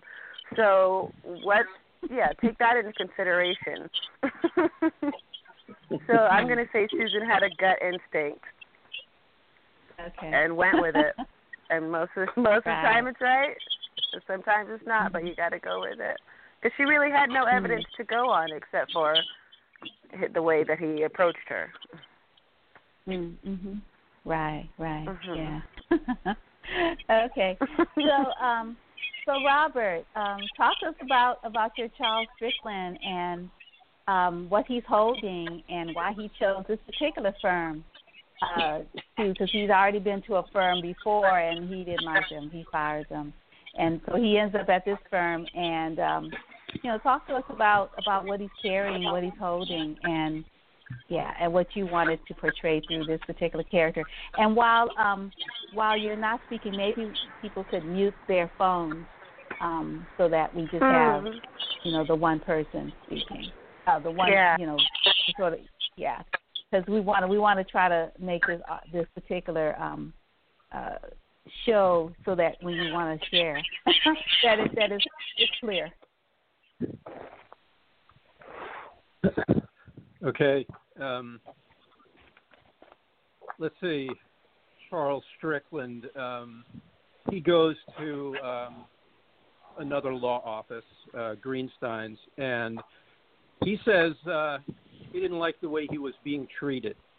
Um, he he didn't like the way he was uh, uh, um, that he was being treated, and then it comes out that um, you know he says he'd rather go to um, to Lawson and and Brown because um, because Henry Brown is black.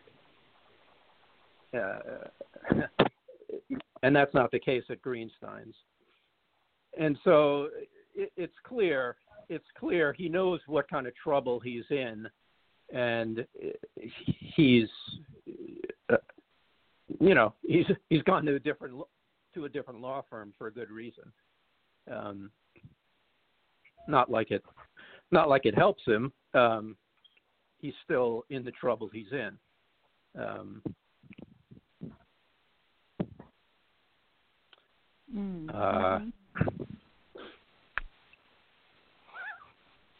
yeah.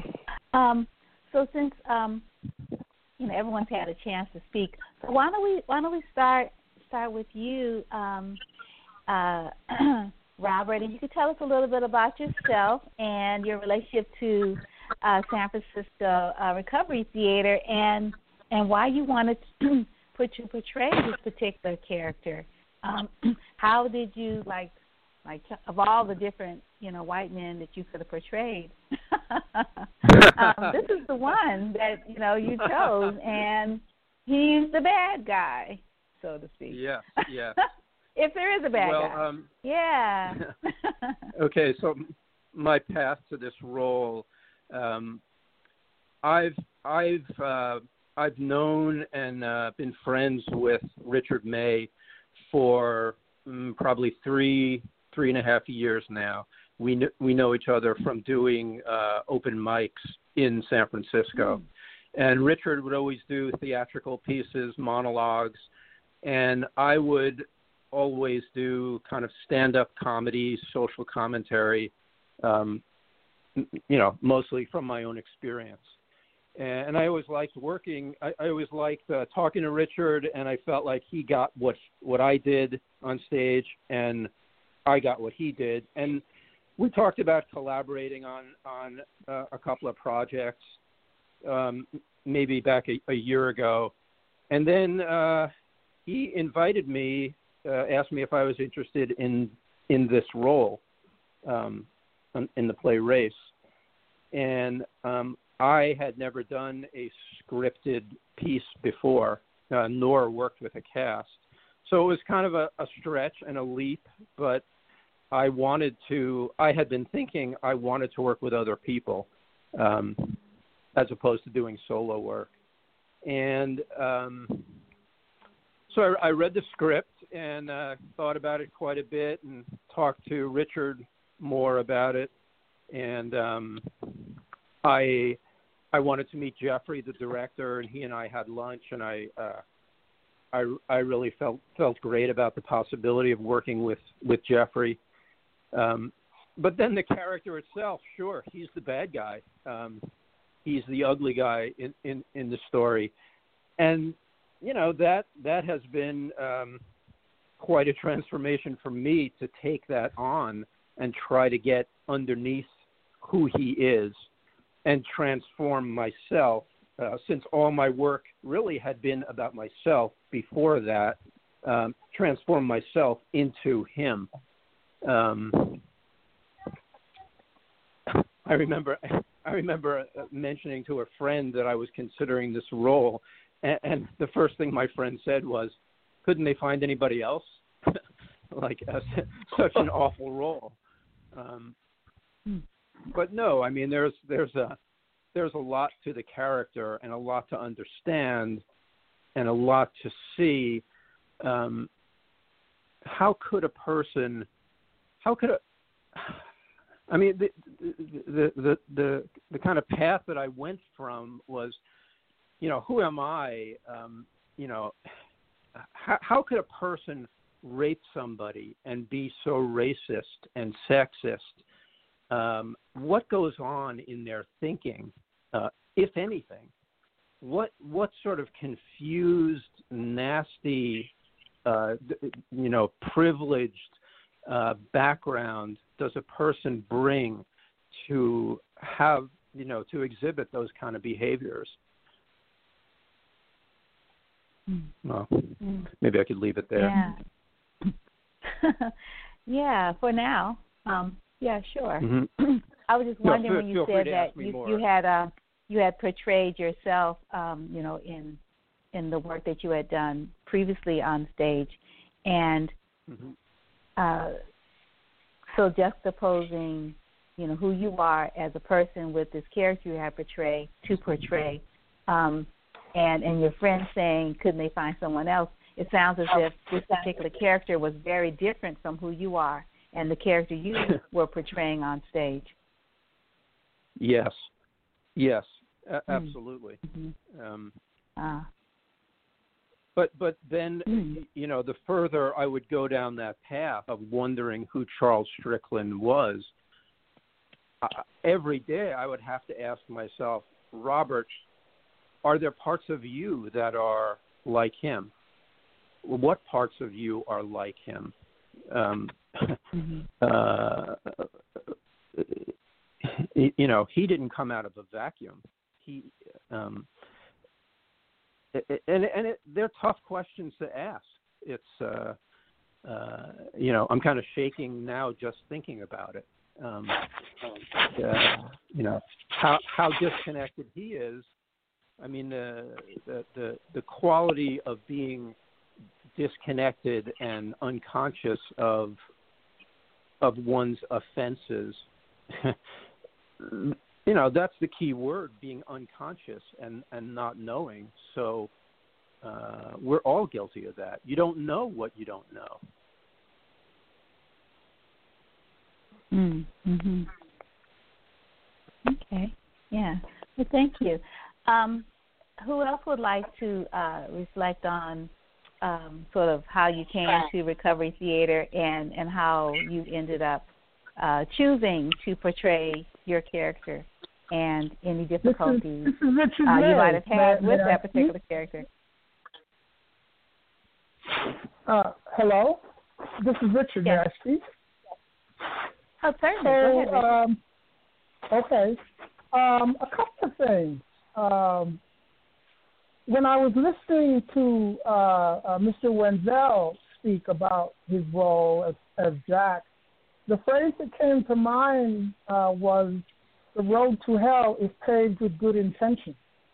and so while while Mr. Uh, Lawson, his character Jack Lawson, um, his heart may be in the right place, but the real problem, and this is speaks to what's going on in this country right now, is that a white man, no matter how well intentioned, is never ever going to fully understand what it's like to be a black man in America. It does. I mean, you could you could do whatever you want, you know, but until you, you know, until you've lived that life, you know, you really don't get to speak on it. Now, the author, uh, Mr. Mamet, he does address that uh, in the first page of the script where he says specifically that a white man cannot say anything, you know, to a black man about race. Uh, but you still do have to make that effort. I mean, that's the key, right? You know, you have to make an effort to, to understand the other. Um, as far as my character is concerned, um, it really wasn't that much of a stretch for me because um, I too have worked among lawyers. I uh, worked for a number of years at uh, Hastings Law School, so I too uh, was immersed in that that that environment. Uh, but also, um, I remember as a young black man looking around me, and I grew up in the South Bronx of New York City, and so I I was in you know a pretty rough uh, uh, environment unforgiving environment. And I said to myself, well, I don't want to be here. I've got to, I got to get out. And it came clear to me that the way to get out was assimilation. And so I tried early on in my, my young life to, to not necessarily be white, but but to to to adopt uh, the norms of the culture that I was in. You know, they say when in Rome, do as Romans do, right? So, uh, you know, I, I made the effort to assimilate to in order to raise my my economic standards, and at a certain point, it dawned on me that you can assimilate all you want, you're still going to be black. You're going to be a large black man in America. And there's no way to unpack that baggage. That comes with you wherever you go. And so I understand of my character, uh, Henry Brown, um, he probably did the same thing. You know, he he figured, okay, you know, I may be black, but I'm smart, and I'm gonna I'm gonna rise up. And and so he goes to law school and he does everything and you know becomes a successful lawyer with a partner for over 20 years. And at a certain point though, he says, "Wow, you know what? It doesn't doesn't freaking matter. I'm still going to be a black man in America." And so there's a lot of speeches in the play where I am ad- addressing um, uh, Robert, uh, his his character, uh, uh, Mr. Strickland, you know, in a way that he's getting uh, the ability to speak truth to power. So I, I see that. Uh, you, you had mentioned early on how um, I was like holding up, you know, the, the, the idea of, of black men in the play in America. Well, certainly that, but also, I mean, what black man in America has it wrong to be able to speak his mind to someone that he knows, he knows deep in his heart is responsible for his oppression. So so whenever I would have those speeches to to to uh, to Mr. Strickland, you know, I would reach down for that that that suppressed anger. But then also, you know, you have to live with other people. You know, you can't just go out and kill the other. You know, we can't kill all the white people in America, and the white people sure as hell can't kill all the black people in America, no matter how much they try. So you know, at the end of the day, we got to get along, right? And and so one of my favorite for all the anger that I bring to the play, one of my favorite lines, my lines in the play is, uh, uh, we all have to put up with a lot from each other. And and so, you know that that that's really important. I think that that if you can take anything from this production, it's that you're not going to understand the other, but you do have to make the effort, right? Everybody's got to make an. Effort. If you don't make an effort, then you got zero. Hmm. Okay. Ah. So, Geoffrey, do you have anything you'd like to um, uh, add to the stew that we're stirring here? Well, um, I'm listening to uh, the actors and I'm like, you know, when we have our rehearsals and when we're talking amongst ourselves, these guys are like, yeah, well, I don't think, blah, blah, blah, blah. everybody is just alive. And, um, you know, the, the, the, the, um, as you, as you go through the process of development and, you know, an artwork, whether it's fine art or whether it's performing art, um, it's always the process. And the process allows you to develop the final the final work. And there was a lot of stuff that uh, Robert Geshlider did. There's a lot of subtlety to what he was doing. You know, he comes in, he goes out, he comes in, he goes. He represents a lot of a lot of people we have seen. You know that that uh, unbeknownst to us have this really dark side. And you know, it was um, you know, he was very reticent. He was like, "Look, man, this is not really who I am. I don't know how I can." I said, "Look, dude, you it it doesn't matter that this is not who you are, but you can show people how evil people can be. You know, you know what I'm saying? It's like, you, you know, uh, uh, we all have an opportunity to put on somebody else's shoes. You know, at some point, um, we took special care uh, and I'm really happy Phoenyx came and joined the cast. We went through about four Susans when we were in rehearsal. Um, and Phoenyx came along, and it was like when she came along, and we'd known each other in the past from somewhere. Uh oh, there's that noise. There's that. Yes, Richard I wonder. Is that you? Is that you, Richard Wenzel? I don't know. Is he I'm back? Anyway. here, but It could be me. It might be you. Well, hit the mute and I'll and I'll and I'll keep talking. But anyway, when Phoenyx joined, um, she really just it was like day one.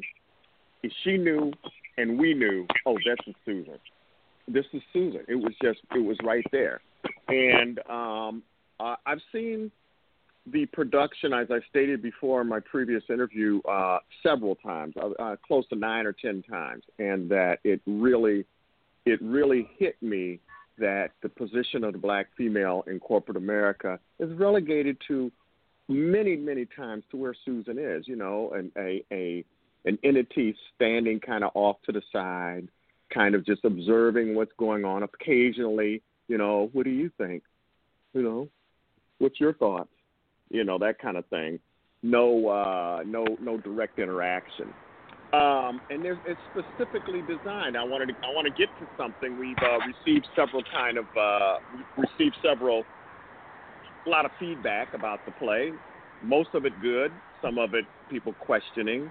Um, but they said, Uh, well, why just a is second, Susan? just a second, um, Geoff, just a second, Geoffrey. Okay. If you if people could just mute when you're not speaking, then um, then it'll be a little clearer. Um, go ahead, Geoffrey. Uh, what I was going to say, there was a question that was posed to us at one point um, about Susan not having a last name, and I think that it's very important that Susan don't doesn't have a last name. She, you know, she represents just that image, you know, a generic image initially from a white perspective of a black female or black people a lot of times. You remember uh, Ralph Ellison's The Invisible Man? You know, where we're all, you know, you know, you know. Well, well, can you describe him? Well, he had a hoodie on and had a bag of Skittles, and he was dark, and, and we don't know. And they just, you know, like they just killed this young man, the violin player up there in Aurora, Colorado. He had, you know, mental disabilities coming back with some ice cream. He had a mask on. He used to play violin to the kittens, and the police panicked. He was black. He was dark. He didn't understand what they were saying when they ran up on him, and they they uh, killed him. Damn near scared him to death. Had a heart attack. Um, Mm-hmm. So, you know, the the generic image of of and and we're talking about black people. We can you know we can extrapolate and you can go out and we can talk about other folks. You know you know uh, like Latina people, Asians. We can talk about gay. We can talk about but the the the the African American black community is the canary in the mine. If you want to see where and what is happening in America right now, you have to just take that brutal eye and say, look at what they're doing to black folks. They're coming for us next. That's, I mean, you need to really take a look at that. And the fact that she doesn't, the fact that Mamet did not give her a last name speaks very loudly. And um, that is one of the reasons I really, really picked this play. And it was just through serendipity and uh, that it just, all of these events kind of converged at this time. Uh, the Black Lives Matter movement, you know, really picked up. The pandemic, everybody was stuck in the house. They had to sit there. And I and I was talking to the cast. I said, "Look, is we got a perfect audience, man. We're going to make this Zoom thing work." And um, it was you know, that's that's well, you know, I could go on for another hour, but that's my little little input. okay. Um, let's see, Richard. Um, do would you like to um, to talk a little bit about um, you know your your character, your role, or maybe just sort of reflect on on the uh, the play and and sort of what it evokes. We're talking about race, and and race are you, is the Are you speaking to to Richard May or Oh, Richard sorry, Wenzel? Oh, Richard Wenzel, um, and then um, and then Richard um, May. You know, please feel free. And then I want to bring uh, Phoenyx back in as well as Robert. Okay. So, so Richard Okay. uh, Wenzel. Mhm. Thank you. Um, I uh, I this is my first time working with San Francisco Recovery Theater, uh, and my so and my first time working with Richard and Robert and Phoenyx, uh, and uh, Geoffrey and I have sort of run into each other uh, over time at various different productions, which he's seen me in, but we actually had never uh, worked together until this project. Uh, and um, I was excited to be invited to audition for this, partially because uh, I like Mamet's writing quite a bit, uh, but also because of the subject matter and because it opens up discussion uh, about uh, race in this country and racism and also sexism. Uh, having worked in, in law offices, uh, I've seen the kind of social situation that happens between uh, senior partners in law firms and young, young associates who come in regardless of their skin color. Uh, the law firm that I spent most of my time in was, luckily, was a, a, a very diversified law firm. So we had uh, black associates and partners, we had Asian associates and partners, some Hispanic as well. Uh, but that's not always the case. Law is not a very forgiving industry, and it's based the, the the power structure in law firms uh, is very present. Uh, even in one as diversified as the one that I worked in. Uh, so uh, one of one of the things that I've been made aware of in in doing this show uh, that never occurred to me to understand or notice or realize because I'm not a person of color uh, that Geoffrey helped me to understand uh, my character talks at one point when in his conversation with Susan about the shame that black people feel. I was not aware of that uh, at all. Uh, but at the same time, in my own personal life, uh, I grew up here in the Bay Area, uh, and I'm old enough to have been in uh, the learning institutions here in the Bay Area, I mean like high school, junior high school, uh, before things like uh, organizations that support uh, students of color or they support um, uh, students who may be questioning their sexual, sexuality. So, as a gay man, even growing up here in the Bay Area, I have felt different and have felt bullied and have felt excluded uh, because of that in my own self. And so I think that that uh, that is sort of my uh, inroad to having any understanding of what people of color go through. Um, certainly, uh, it's made me more empathic, I think, throughout my whole life uh, about that. Uh, but I've I've been very glad to be a part of this production, uh, and uh,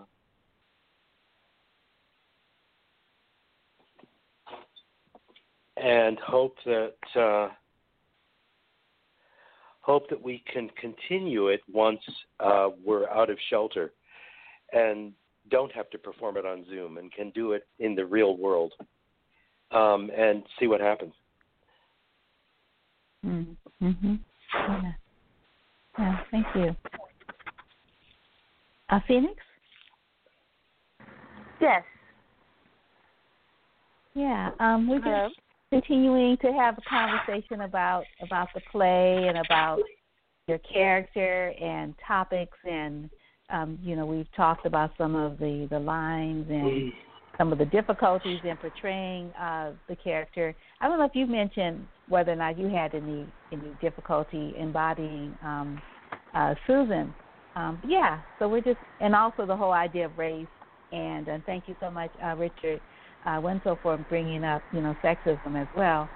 Um, yeah, mm-hmm. um, Susan is holding a whole lot in in her her singular role uh, at that firm, and also as being the uh, the archetype for womanhood, right? I mean, like all things absolutely. women are thrown at her. yeah, absolutely. All things, female, women are thrown at Susan, mm-hmm. and I'll also throw it at me on my everyday life. Um, mm-hmm. Being a black woman, you have to work doubly hard because people are going to be prejudiced against you from day one and expect more from you. I don't know what that is, but that's just the way that it is. And so Susan has to be doubly on her game. She knew exactly this is my portrayal of Susan. She knew exactly what she was getting into when she applied for the job. I almost even think she put down the wrong vacation spot on purpose because their motto is being tough and ripping off the band-aid and basically not really caring about basic human rights just you know typical lawyers wanting to win. So i believe that susan came in with that mindset and that's why she's kind of quiet in the beginning. She's absorbing and just kind of seeing how far they'll take it. And um there's a line where jack lawson says uh he said so he didn't rape her. He says i don't care. I don't we i fucking like it. We've got a case. And in that moment i realized that this woman is not going to get justice unless there's a little push a little help. And the reason i applied to that law firm is to allow uh, the little guy or the person that gets least represented to have a fighting chance and i believe that's why susan got into law school in the first place and then started working at Lawson and Brown, Lawson and Brown. Um, in terms of Recovery Theater, this is my first project with them. I actually, um, what have I known you guys three, three months, three, four months now? Yeah, I think so. Oh, we're all on mute. Yes, three, four months. And I came across uh, Geoffrey on Facebook. And um, prior to this, I had been promoting myself as an artist, I actually have a song out now called "Stop Killing Us," and so it's all mm. very timely. And I released that in February, and it's um, so very timely. And nothing happens on an accident because we started this six months ago.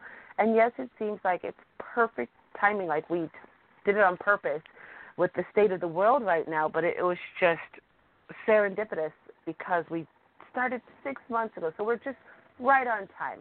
No planning, just right on time. And it was just um it was perfect. It was it's an honor to be a part of this production that raises questions and and starts a conversation, a conversation that needs to be had, a conversation that we can no longer avoid. And no matter the the time period in which this was written is which I've been trying to figure out, and I haven't been able to get a um, a concrete answer. And I've come to the conclusion that it doesn't matter because it's still very relevant no matter what time period it is, because we've been fighting the same battle for the last 100, 300, 400 years. And it's just, uh, it's perfect. I am very happy to be here. I'm very happy to represent for women, for women of color, for a bald black woman who stands strong in her conviction and, and knows, you know, what's right and what's wrong. I don't, Susan does not hate white people. Susan is aware of how white people are. I don't want to couple anyone into a group, but it seems to be um, a large majority. And I mean, it's just a way of thinking. If you don't know how to think any other way, if you were never taught, so it raises questions of how to think differently. And it's just, it's incredible that the universe sends you messages right when you need them, and if you're smart, you'll listen. If not, you'll get it again. So apparently, this needed to be heard. And so I'm grateful to be a voice or a catalyst to deliver this message. Yeah. Hey there, can I jump in? yeah, yeah, um, yes, certainly. Go ahead. I'll hold my question. Go ahead. oh, okay. Uh, sorry about that. I, I just wanted to to uh, circle back to uh, my relationship with uh, Robert um, he had mentioned that we had met uh, through the open mic circuit, and um, I found that the, the open mic circuit to be very talented. There are just scores of people out there that that you know are just incredibly talented, and I was always trying to bridge those two worlds from from working in theater uh, with the people that work in open mics, and um, this and I have to say that Robert is hilarious. If you ever catch his his act, I mean, it's it's just the, the funniest thing you've ever seen. Uh, but but yeah, I, I was always trying to bridge those two gaps, and um, Robert was the one that that answered the call. Um, Geoffrey and I had spoken. We we work out at the same gym, and we had we had spoken about trying to do different projects.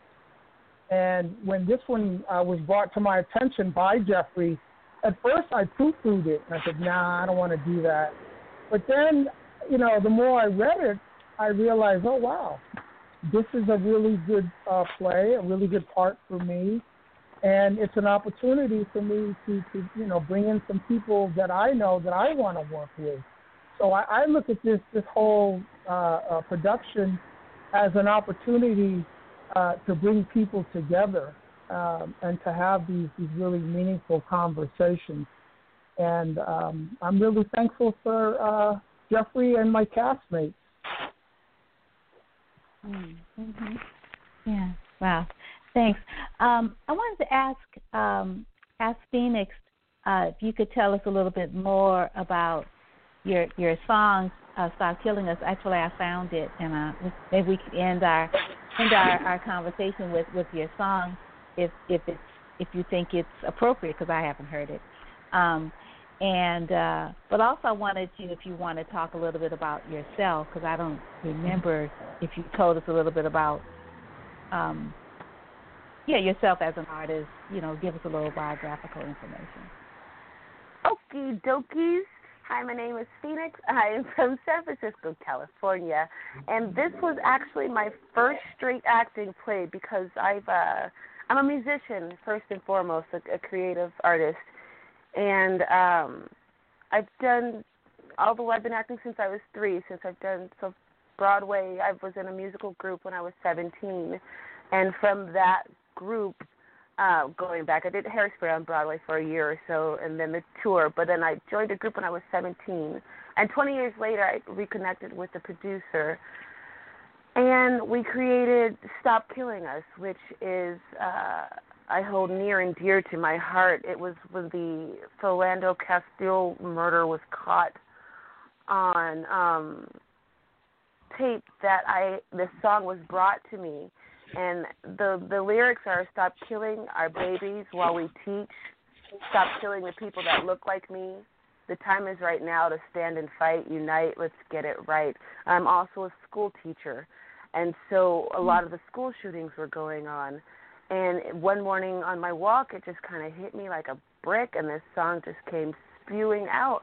And that was in February, long before the George Floyd incident, the Ahmaud Arbery incident, and it just once again the universe is so right on time, and I'm just grateful to have this single out right now, and it really promotes uh, unity and community and coming together. Yes, we have these issues, um, but we can't get through them unless we're going to do something about it together, being all people, all of humanity. And so I'm just grateful that this piece was brought to me uh, to kind of solidify my role in my community. I uh, I believe that the first part of the battle is raising awareness if you don't know you're in a battle, then how can you fight it? So I'm all about raising awareness, and if I can do that through my music or through my acting, then I'm all about it. mm. And so moving forward, my next uh, single, I'm all about positivity and and being your own badass and knowing that you are strong and that you can get through anything. So my first single was Not Built to Break. The second one is Stop Killing Us, and the third and final one from the album is called You Can't F with Me. Um, and I'm a sword wielding uh, Black Panther activist in the music video. So, uh, starting a conversation, making a change. Racism is real and it needs to be talked about. Sexism is real, it needs to be talked about. And killing of our children and and sex trafficking. Everything that is really going on needs to be talked about. And I, music is a universal language, universe, one one language, and it's the pretty much in my gut feeling the only way that everyone can be reached at once is through music mm-hmm. at the same time. So that is part of who I am, and I've been doing it since I was a very little girl. My dad uh, is a musician, played for Lena Horne, he, her musical director. And my mom was on tour with Harry Belafonte, so it's in my blood to be vocal, musical, and, and forthright and, and a catalyst of change. Hmm. Wow. thank you, Phoenyx. I just wanted to mention uh, I did earlier today, but I don't think you all were on yet um, that uh, there's a uh, 2020 Black Women's Virtual March tomorrow at, at oh, 10 wow. o'clock. uh, yeah, yeah, and then at 6 there's a, a Black Girl Magic uh, mixer party. And um, so I'm like, wow, I need to you should know info. about them, and they should know about you. Yeah, yeah. So, yes, um, absolutely. Yes, yes. Yeah, so um, how how do people uh, just sort of follow you and learn about your music? And then I want everyone else to give give your your websites or your Facebook, whatever, so people can you know you know follow Absolutely. you and find out you know where you where you're going to be showing up next. And hopefully you'll be able to do this play again live for people that missed it. But yeah, Phoenyx, how do people uh, hear your music and and get in touch with you? Okay, well, right now I am a an artist who has started a business called Face Masks by Phoenyx.com, and you can find me oh. on Instagram. So my music and my face mask. So uh, the way that I can contribute during this pandemic is to allow people to be fashionable and safe. And um, I'm on Phoenyx P H O E N Y X underscore music at Instagram.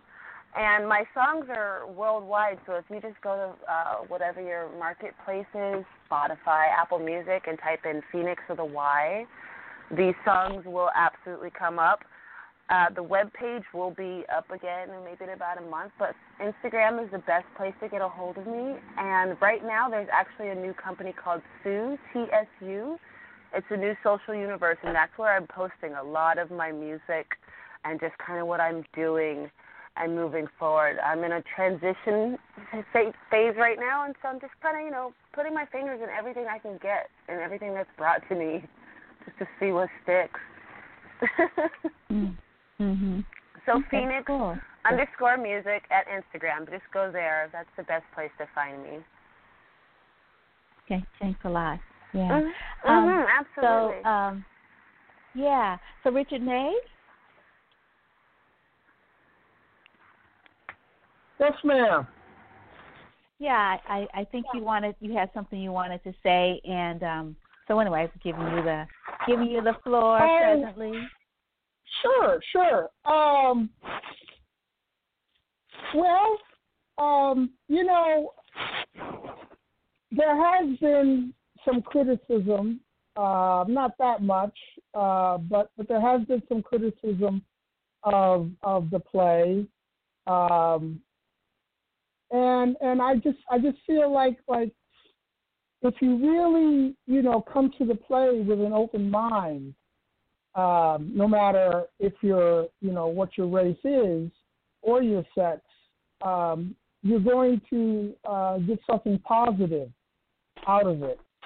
Um, that's about it, I, I suppose. Um, I don't really do much social media. I I do uh, have a YouTube channel where I, I post a lot of monologues. That's that's my main uh, art form is, is the monologue. Um, I love doing those. Um, so uh, yeah, and also uh, yeah, come to the open mics, the virtual open mics, um, and hopefully when we come out of the lockdown, uh, people will will you know embrace uh, uh, the the culture and, and the art. Maybe uh, the one good thing to come out of this lockdown is is that people you know start to think more about what's important in their lives and in their country and in their culture. So I'll, I'll leave it at that. Yeah. Well, you might want to come back after my next question. Uh, but I was wondering if if you all could um could send me um you know links to um the virtual um monologues and to your to your um um Instagram link uh Phoenyx and Absolutely. to whatever else you're doing. If you could send if you could send to me then I can, you know, post it uh in the description if people can find it a little easier. Um yeah, yeah. But I was just thinking your play uh, open on Juneteenth, which is you know Black Freedom Day, right? Uh, that's when the yes. Africans in in Texas found out they had been free for a minute, and and you know yeah. those white folks had told them. And and I know in Texas, when you're there for Juneteenth, white folks need to stay home. You know, you need to like like put some, you know, lock your doors. Uh, you shouldn't be walking around. Uh, really? Because it's serious. those, you know, those Africans, they remember. Like we don't forget things, and and we really remember that. Uh, I'm not Texan. I'm, I'm from Louisiana, um, but you know, I'm not far from Texas. And and so I just wanted to talk about that, like Juneteenth and race, right? Like juxtaposition of you know um San Francisco recovery and recovery, and you could talk about recovery. Mar- Mar- Marvin X says that we're all in recovery from something, right? Like you know, we're all addicted to something. So just think about Okay. recovery and recovering and recovering, recovering and recovering. So and then you know like freedom, wow. And then we got race here on the other side. They seem like they're kind of uh, sort of antagonists. And and then um, um, and then this coming weekend um, is you know Independence Day, and then we have you know Frederick Douglass. You know, um, you know what to the American slave is the Fourth of July. That's coming up this next week, right? Next Friday. Yeah. Next Friday is the third, and the next next Saturday is the Fourth of July, as a friend of mine uh, likes to say. So. So anyway, I just wanted to allow you to reflect reflect on that a little bit. Yeah, that's uh, Sister Nehanda, I love who's it. a member of the I. AA uh, PRP, um, Kwame Ture's organization. Um, Mhm. Yeah. Oh, and then I wanted to um, mention uh, Richard. Um, you know, um, I wanted to um, Richard Wenzel to um, to congratulate you on the 50th anniversary of of um, of um, Gay Pride, which is this Oh, thank year. you. Like, Yeah. Okay. Thanks so much. I'm just putting all. Oh, you're welcome. So that's all in the pot. So um, whoever you know um, wants to like say something, this is how we're gonna go out, and You- we're gonna play Phoenyx well, and Stop? Killing Us. That's gonna be the song. I'd like to hear! Phoenyx's, I'd like to hear Phoenyx's song. This is Geoffrey Grier. Uh, I just wanted to once again give kudos to the cast and the work that they're doing. And um, you know, it's always a process and it's always development. We're just going to keep it going. Uh, look more for us. We'll be doing more things, bigger and better and greater. Um, I'm going to have to get off pretty soon too because I got another uh, podcast I got to get on real quick. But um, I want to thank you, Wanda, for uh, having us and giving us Yes, the uh, platform and the opportunity.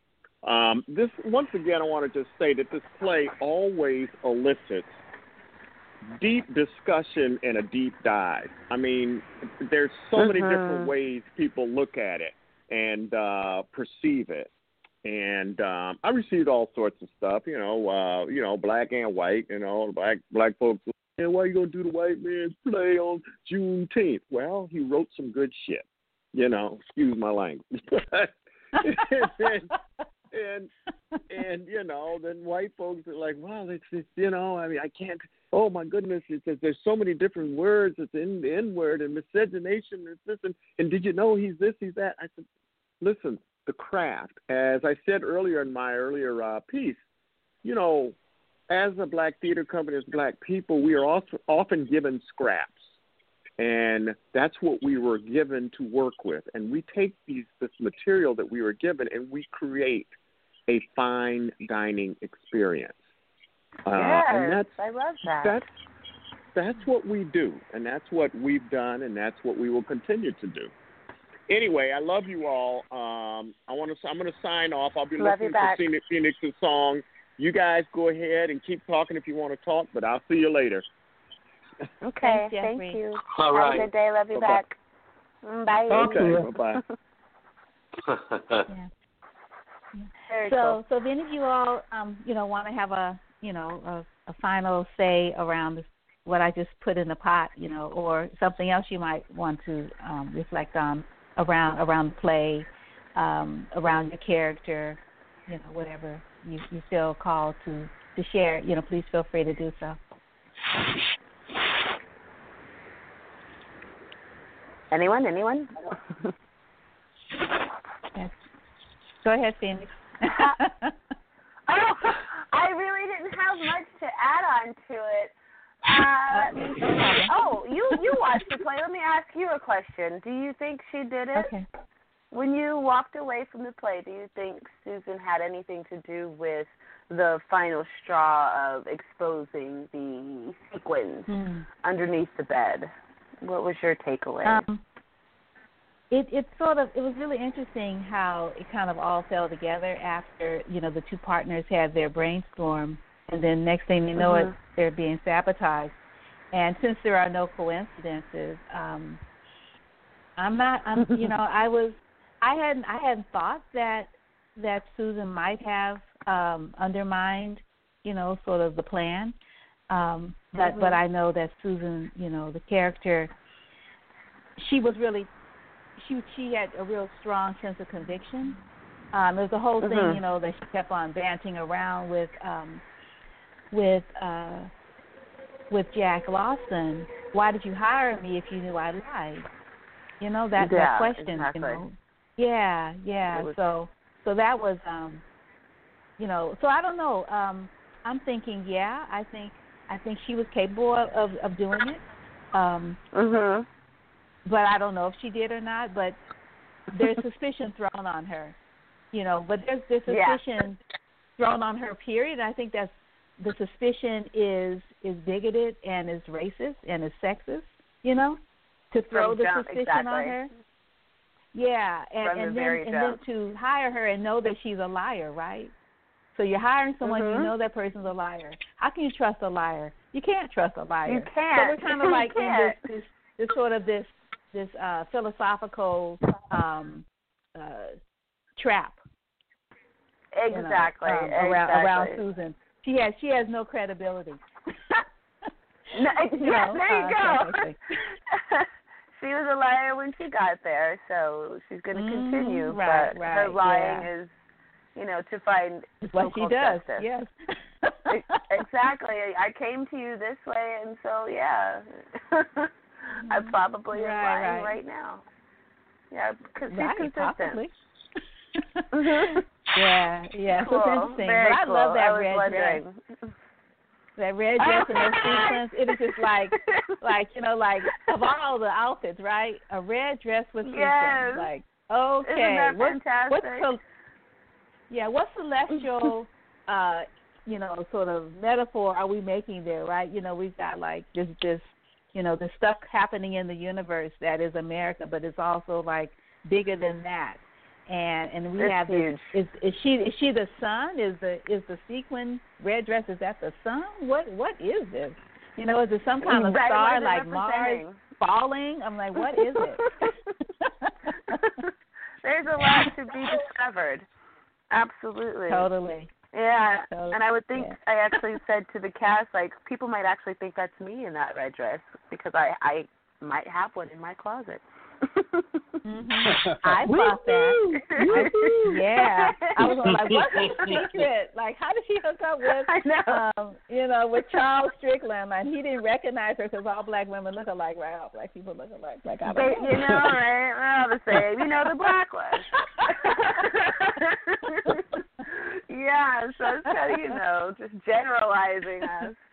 It's fine. Mm-hmm. You know Right, that, that right. photograph.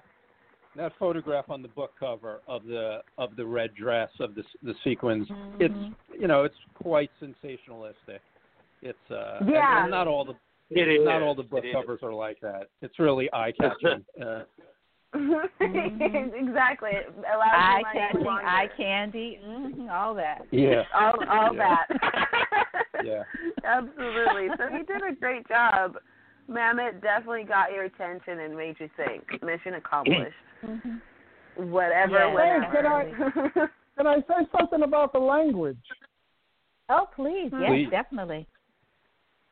So, um, I have an aversion uh, to the N word, and I have Mm-hmm. actually uh, dropped out of productions in the past because of what I thought uh, was gratuitous use of the word. And uh, that was one of the reasons where I initially told Geoffrey that I wasn't interested in doing this play. But the way it's used in this play, it's so integral to to the issue. I mean, it's actually the the use of the N word is is a reveal, and it, it's a plot twist in this play. So uh, ordinarily, I you know I don't like using the N word. I mean, I don't. I refuse to say it, uh, and it's never been said in my household, even as a child. Uh, but um, so, so what I, I guess what I'm trying to say is that in certain contexts, it's all about context. You can take an offensive word and at least unpack it a little bit. Uh, I'm not Mhm. of a proponent of like, well, we can take it back. You know, that's that's a whole nother conversation. Um, I'm not a real proponent of that, but I understand again that you know it's part of uh, our reality here in America, and and you know the the N word it's it's it's interesting because um, it's one of the, the the most derogatory words, not only in the English language, but I would venture to say that at least 75% of the population in the world understands what you mean when you say that word. And so it's a word that transcends the English language uh, in a lot of ways, uh, which is unfortunate. But, you know, um, it is what it is. And and um, I, I just wanted to, to talk about that because people that, that know me well, you know, they're surprised that I'm I'm in this play. Um, but I guess this is kind of like an explanation to to those people to say, well, yeah, I'm still the Richard that you know and love and respect, but um, you know, I did this play because it needed to be done. Um, and it is serendipitous because, yeah, you know, six months ago, you know, we still, you know, had like, you know, people like Eric Garner and, and that sort of thing.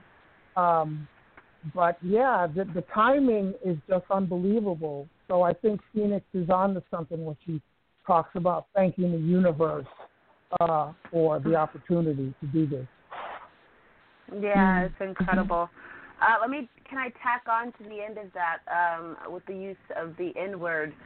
He said it is a word and it does carry so much weight, but I've learned um, just in my own self growth that you give a word as much power as it deserves, and a word can only hurt you if you allow it. And yes, it is a very hurtful word, but I know that people use it with intentions to hurt me. So therefore, I deflect it, and I don't even. It carries nothing. It's a non-factor. I know it's a huge thing, but I can't continue to allow it to take me out of myself.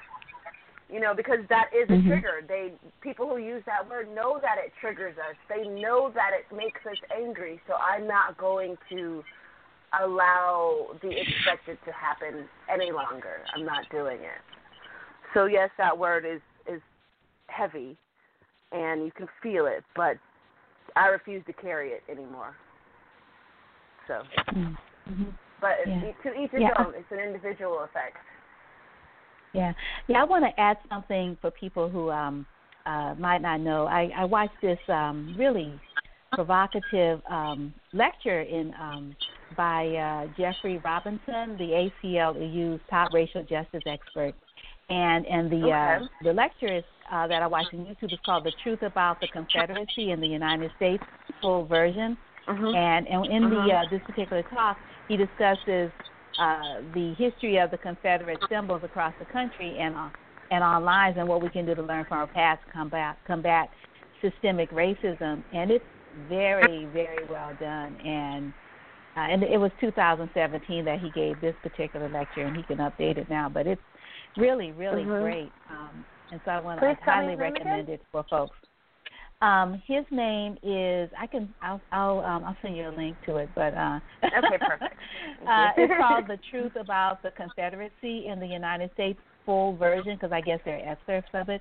But the but the person, okay. the attorney, his name is Jeffery Robinson, G E, mm-hmm. excuse me, J E F F E R Y, not like our other Geoffrey uh, who's um, yeah, right. Geoffrey Grier. Yes, okay. it's, he's spelled with a J, and he's the ACLU's top racial justice expert, and so he's he's pretty well known and respected.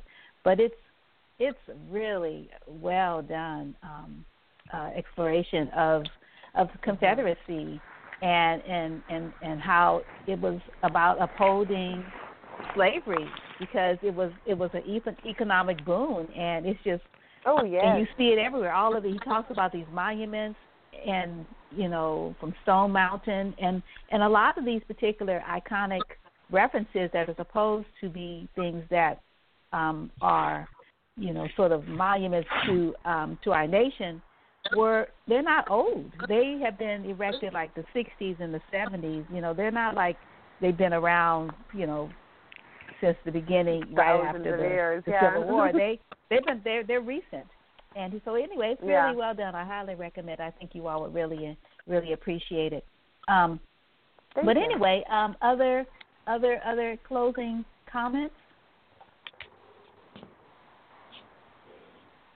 I'm good. Only thank, thank you. you.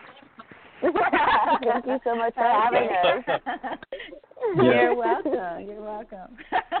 Thank you. All righty. Um, yeah. Well, I hope you all. I hope you all get a chance to mount race again for those that missed it. And uh, I really wish I had been able to. Uh, I didn't know there was going to be a Q and A because I was at another play, but it ended in time for me to come to the Q and A. But I didn't know what happened, and it, and it wasn't a oh, part yeah. of the rebroadcast. Yeah, yeah. So I hope I hope you do so it again to, have a Q and A, so I so I could see what the audience you know thought about the work. And yeah, and I hope to see you all again as in another production um, at um, San Francisco uh, Recovery Theater because you all are a wonderful ensemble and it works so well in in in a um, uh, in a virtual setting. And yeah, once we can be physically in the theater together, that'd be really nice. Um, you know, a place mm-hmm. like Piano that'd be really hot. Mm-hmm. Um, but uh, yeah, yeah. So again, send me your information how do I so that I can reach include Yes. it with um, you know this uh, description and looking forward to talking to you again and and seeing you um you know not virtually but for real like tangibly Yes. even if we're six feet apart with our mask on the applause. I miss applause. What a mess. How should I do? How should we reach you? What should we send? Where do we send oh well our you, links? well what you're gonna do is um because you send everything to, to Geoffrey um just um you know ask him for my email because I don't have yours Okay. Okay. yeah and I'll and I'll send you everything I mean you can send me we, we can be in touch directly Perfect. And when will this air?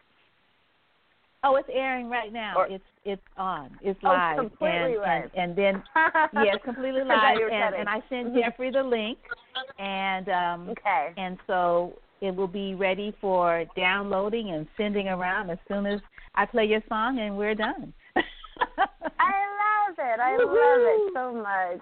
Thank you. Yeah. Thank you. Oh, Thank, you're Thank you, You're Wanda. Welcome. So- Oh, Thank you're welcome. Wanda. Just speaking to all of you, keep me posted on your projects. We can have you on, you know, not as an ensemble, but as individuals. so Oh, lovely. That would be great. Great. Thank you for All right, so taking the Phoenyx? time. Um, Yes. Here is Stop Killing Us. Oh, Thank you please again so enjoy much. it. You're welcome. Yeah, you all take care. Have a good rest of the weekend. Okay, Bye-bye. you You too. too. Thank Thank you. you. Bye Bye bye. Mhm. Thanks for having us. Bye welcome.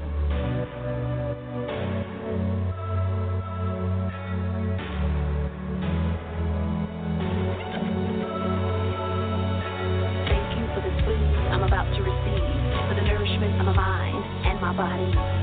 Knowledge is power, so please get your fill. The time is now, no time to kill. They are shooting us.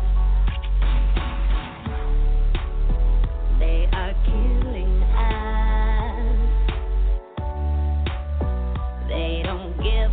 Please